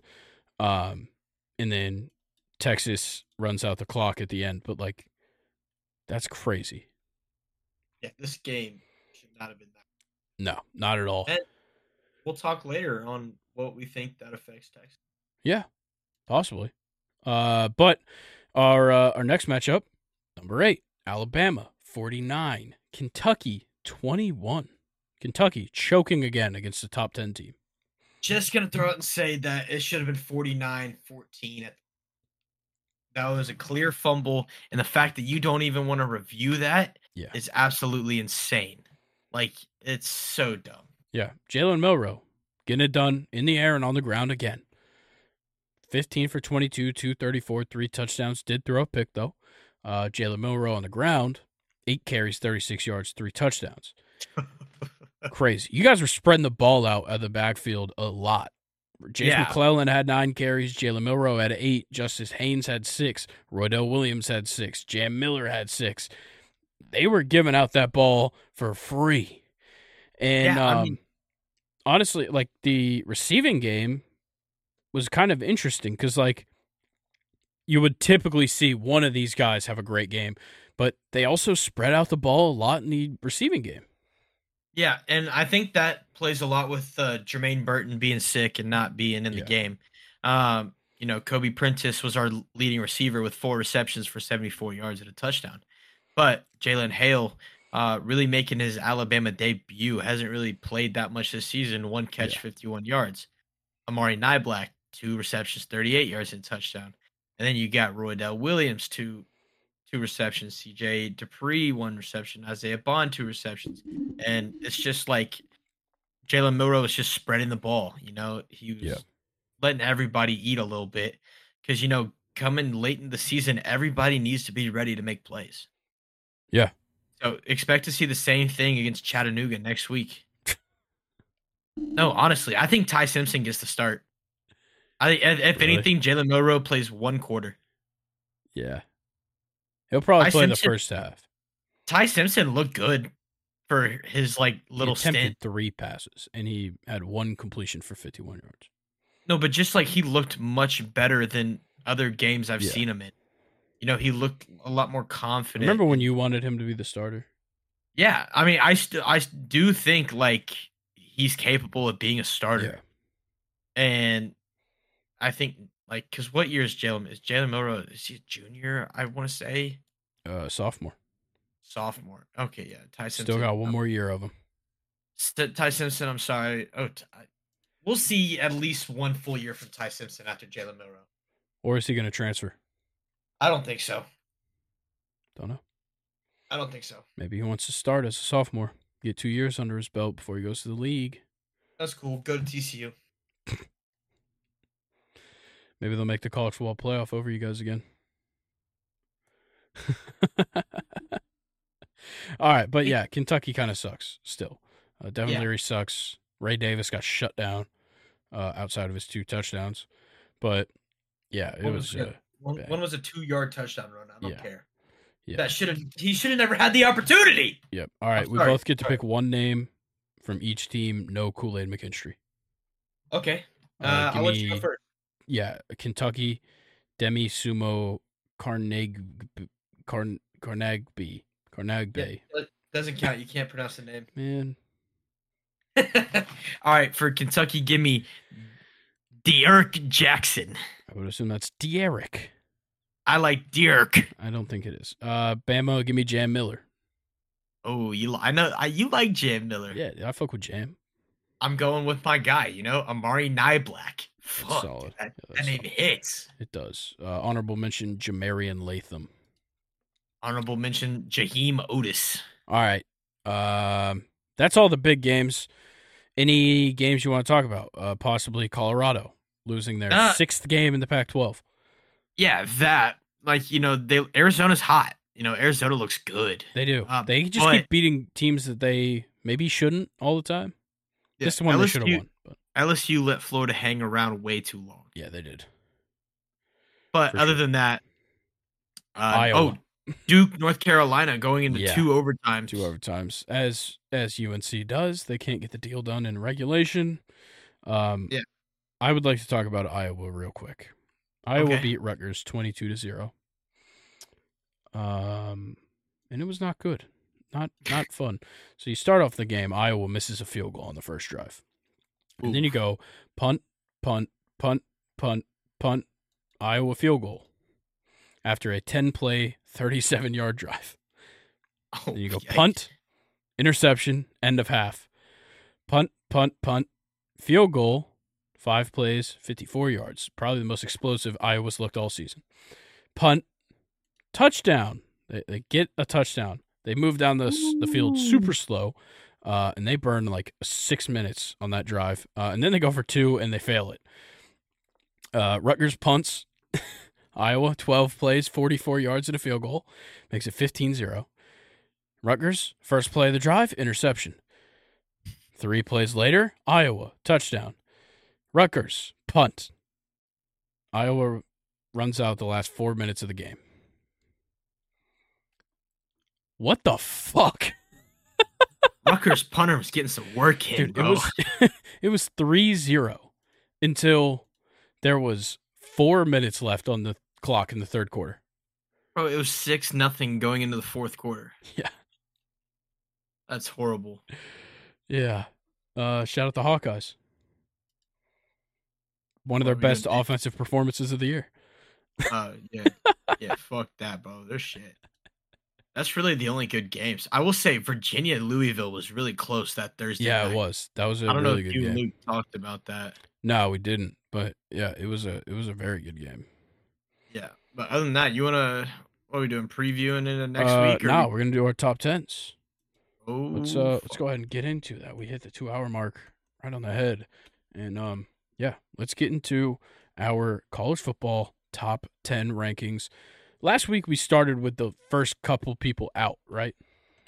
Yeah, like I think we started and we like counted down.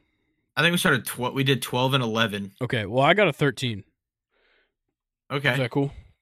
Yeah. Okay. Um my number thirteen is Ole Miss. That's who I have at 13 as well. Okay. My 12 is Penn State. Yeah. Okay. My 11 is Missouri. I put 11 Oregon State.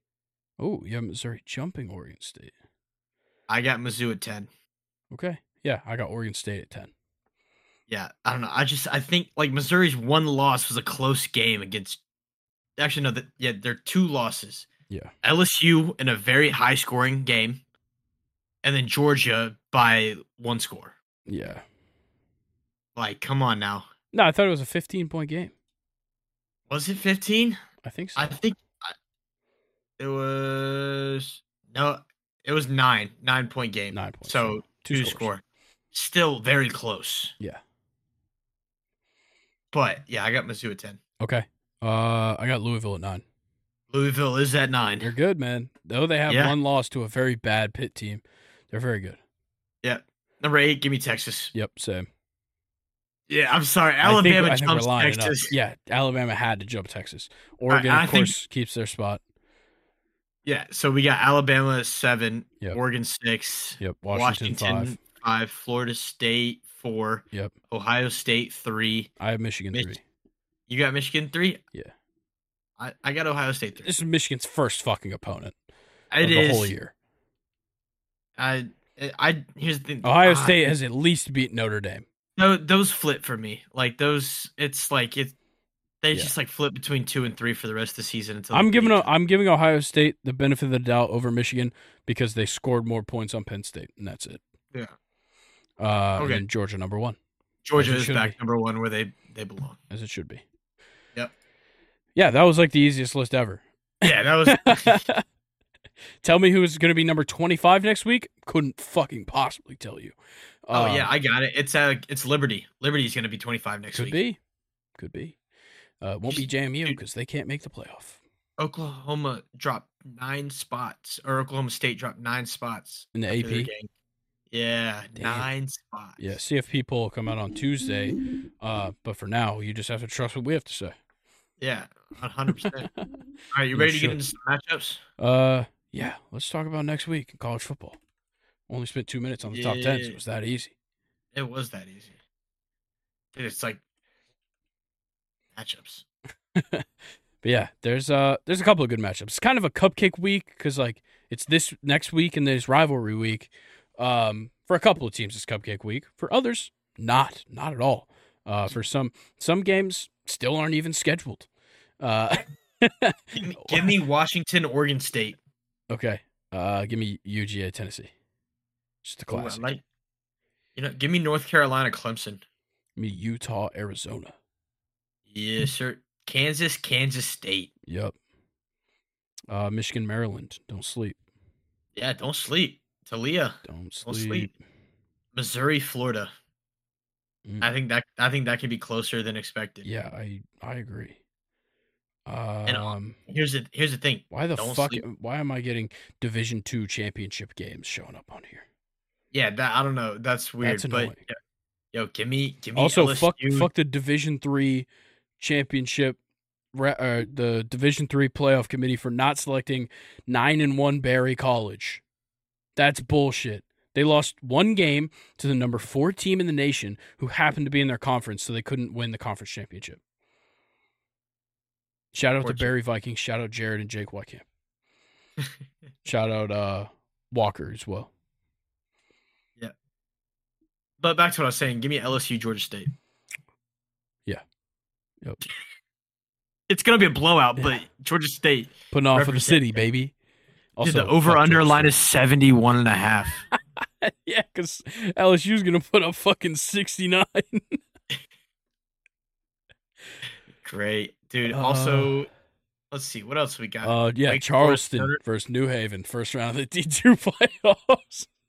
Why do I feel like Ohio or Iowa State could potentially upset Texas? Do they have the next Brock Purdy on their team right now? Is that I don't know, but all it's, right? Uh, bonus bonus State. treat, bonus treat. Two shit teams facing off on Friday night. Colorado, Washington State, both four and six, both one and six in the Pac twelve. Bonus treat, 63 and a half line.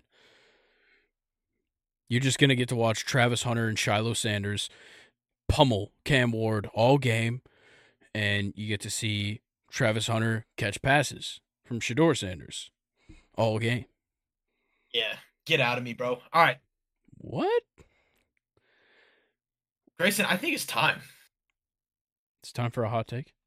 I think it's time for some hot takes. Okay. I'm gonna let you start off. You're eager to eager to go.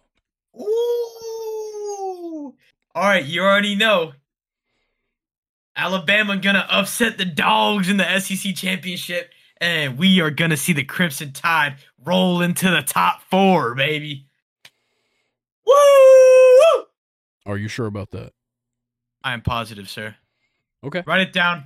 Write it down. Are you sure tell they make it into the Yeah. playoff? Yeah, hear me out. All right, so listen. Between Ohio State and Michigan, whoever loses that's out of the playoff.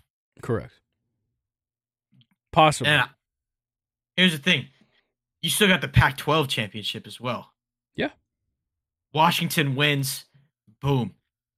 Or- Oregon's out for good. Yep. That's two losses. They're out for good. Yep. Alabama upsets Georgia. I think that earns them a spot in the top four. Because if we look at it right now, so Texas not going to come close. They're going to lose another game before. the thing is, is there. that your one loss is to the no, uh, like it is to Texas. yeah, but Texas doesn't look great, and I Yeah, but think they're gonna they might continue to drop.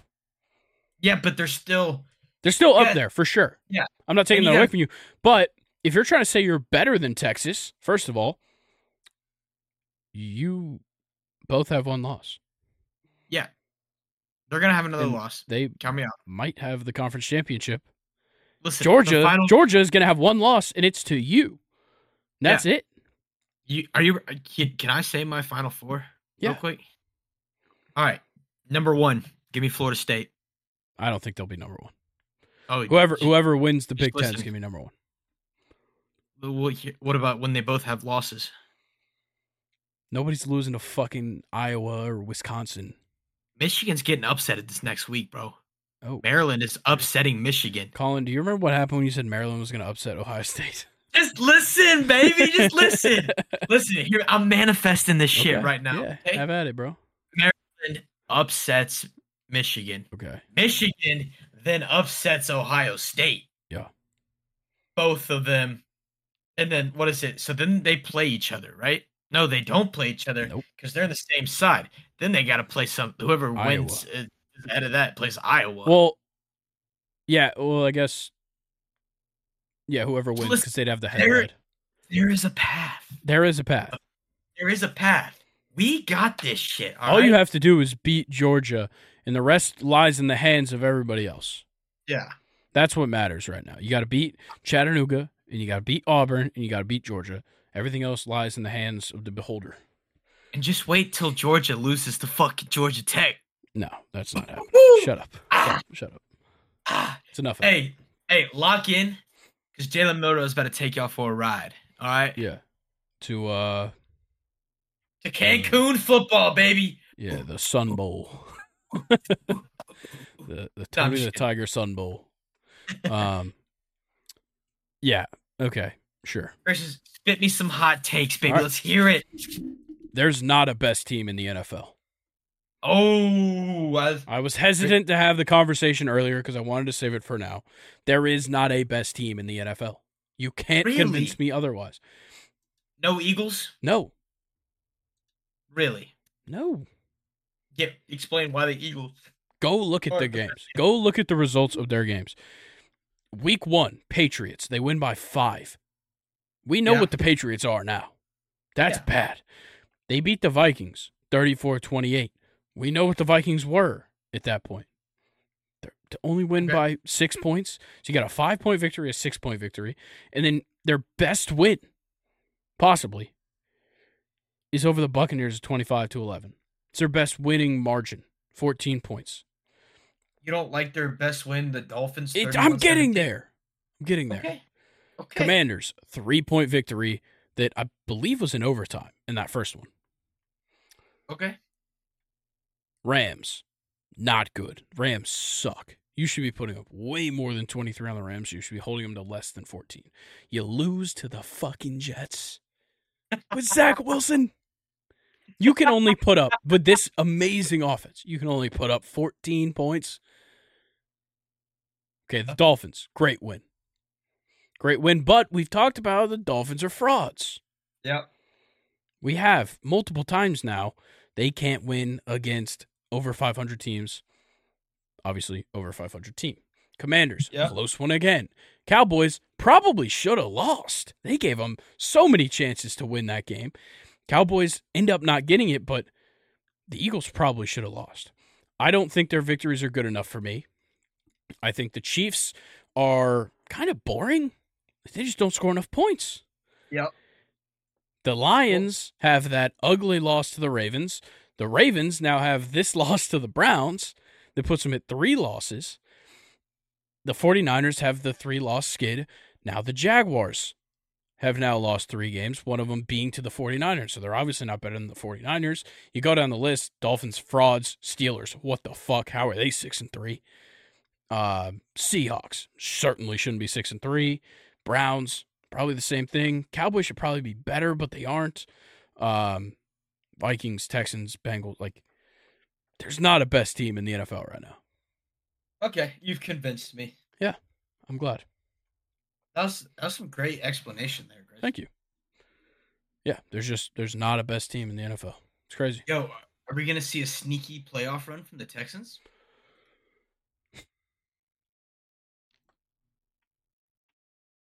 Yo, great. Wouldn't it be crazy if the Texans just like ran through the postseason and uh won the Super Won the Bowl? Going soupy for the Texans.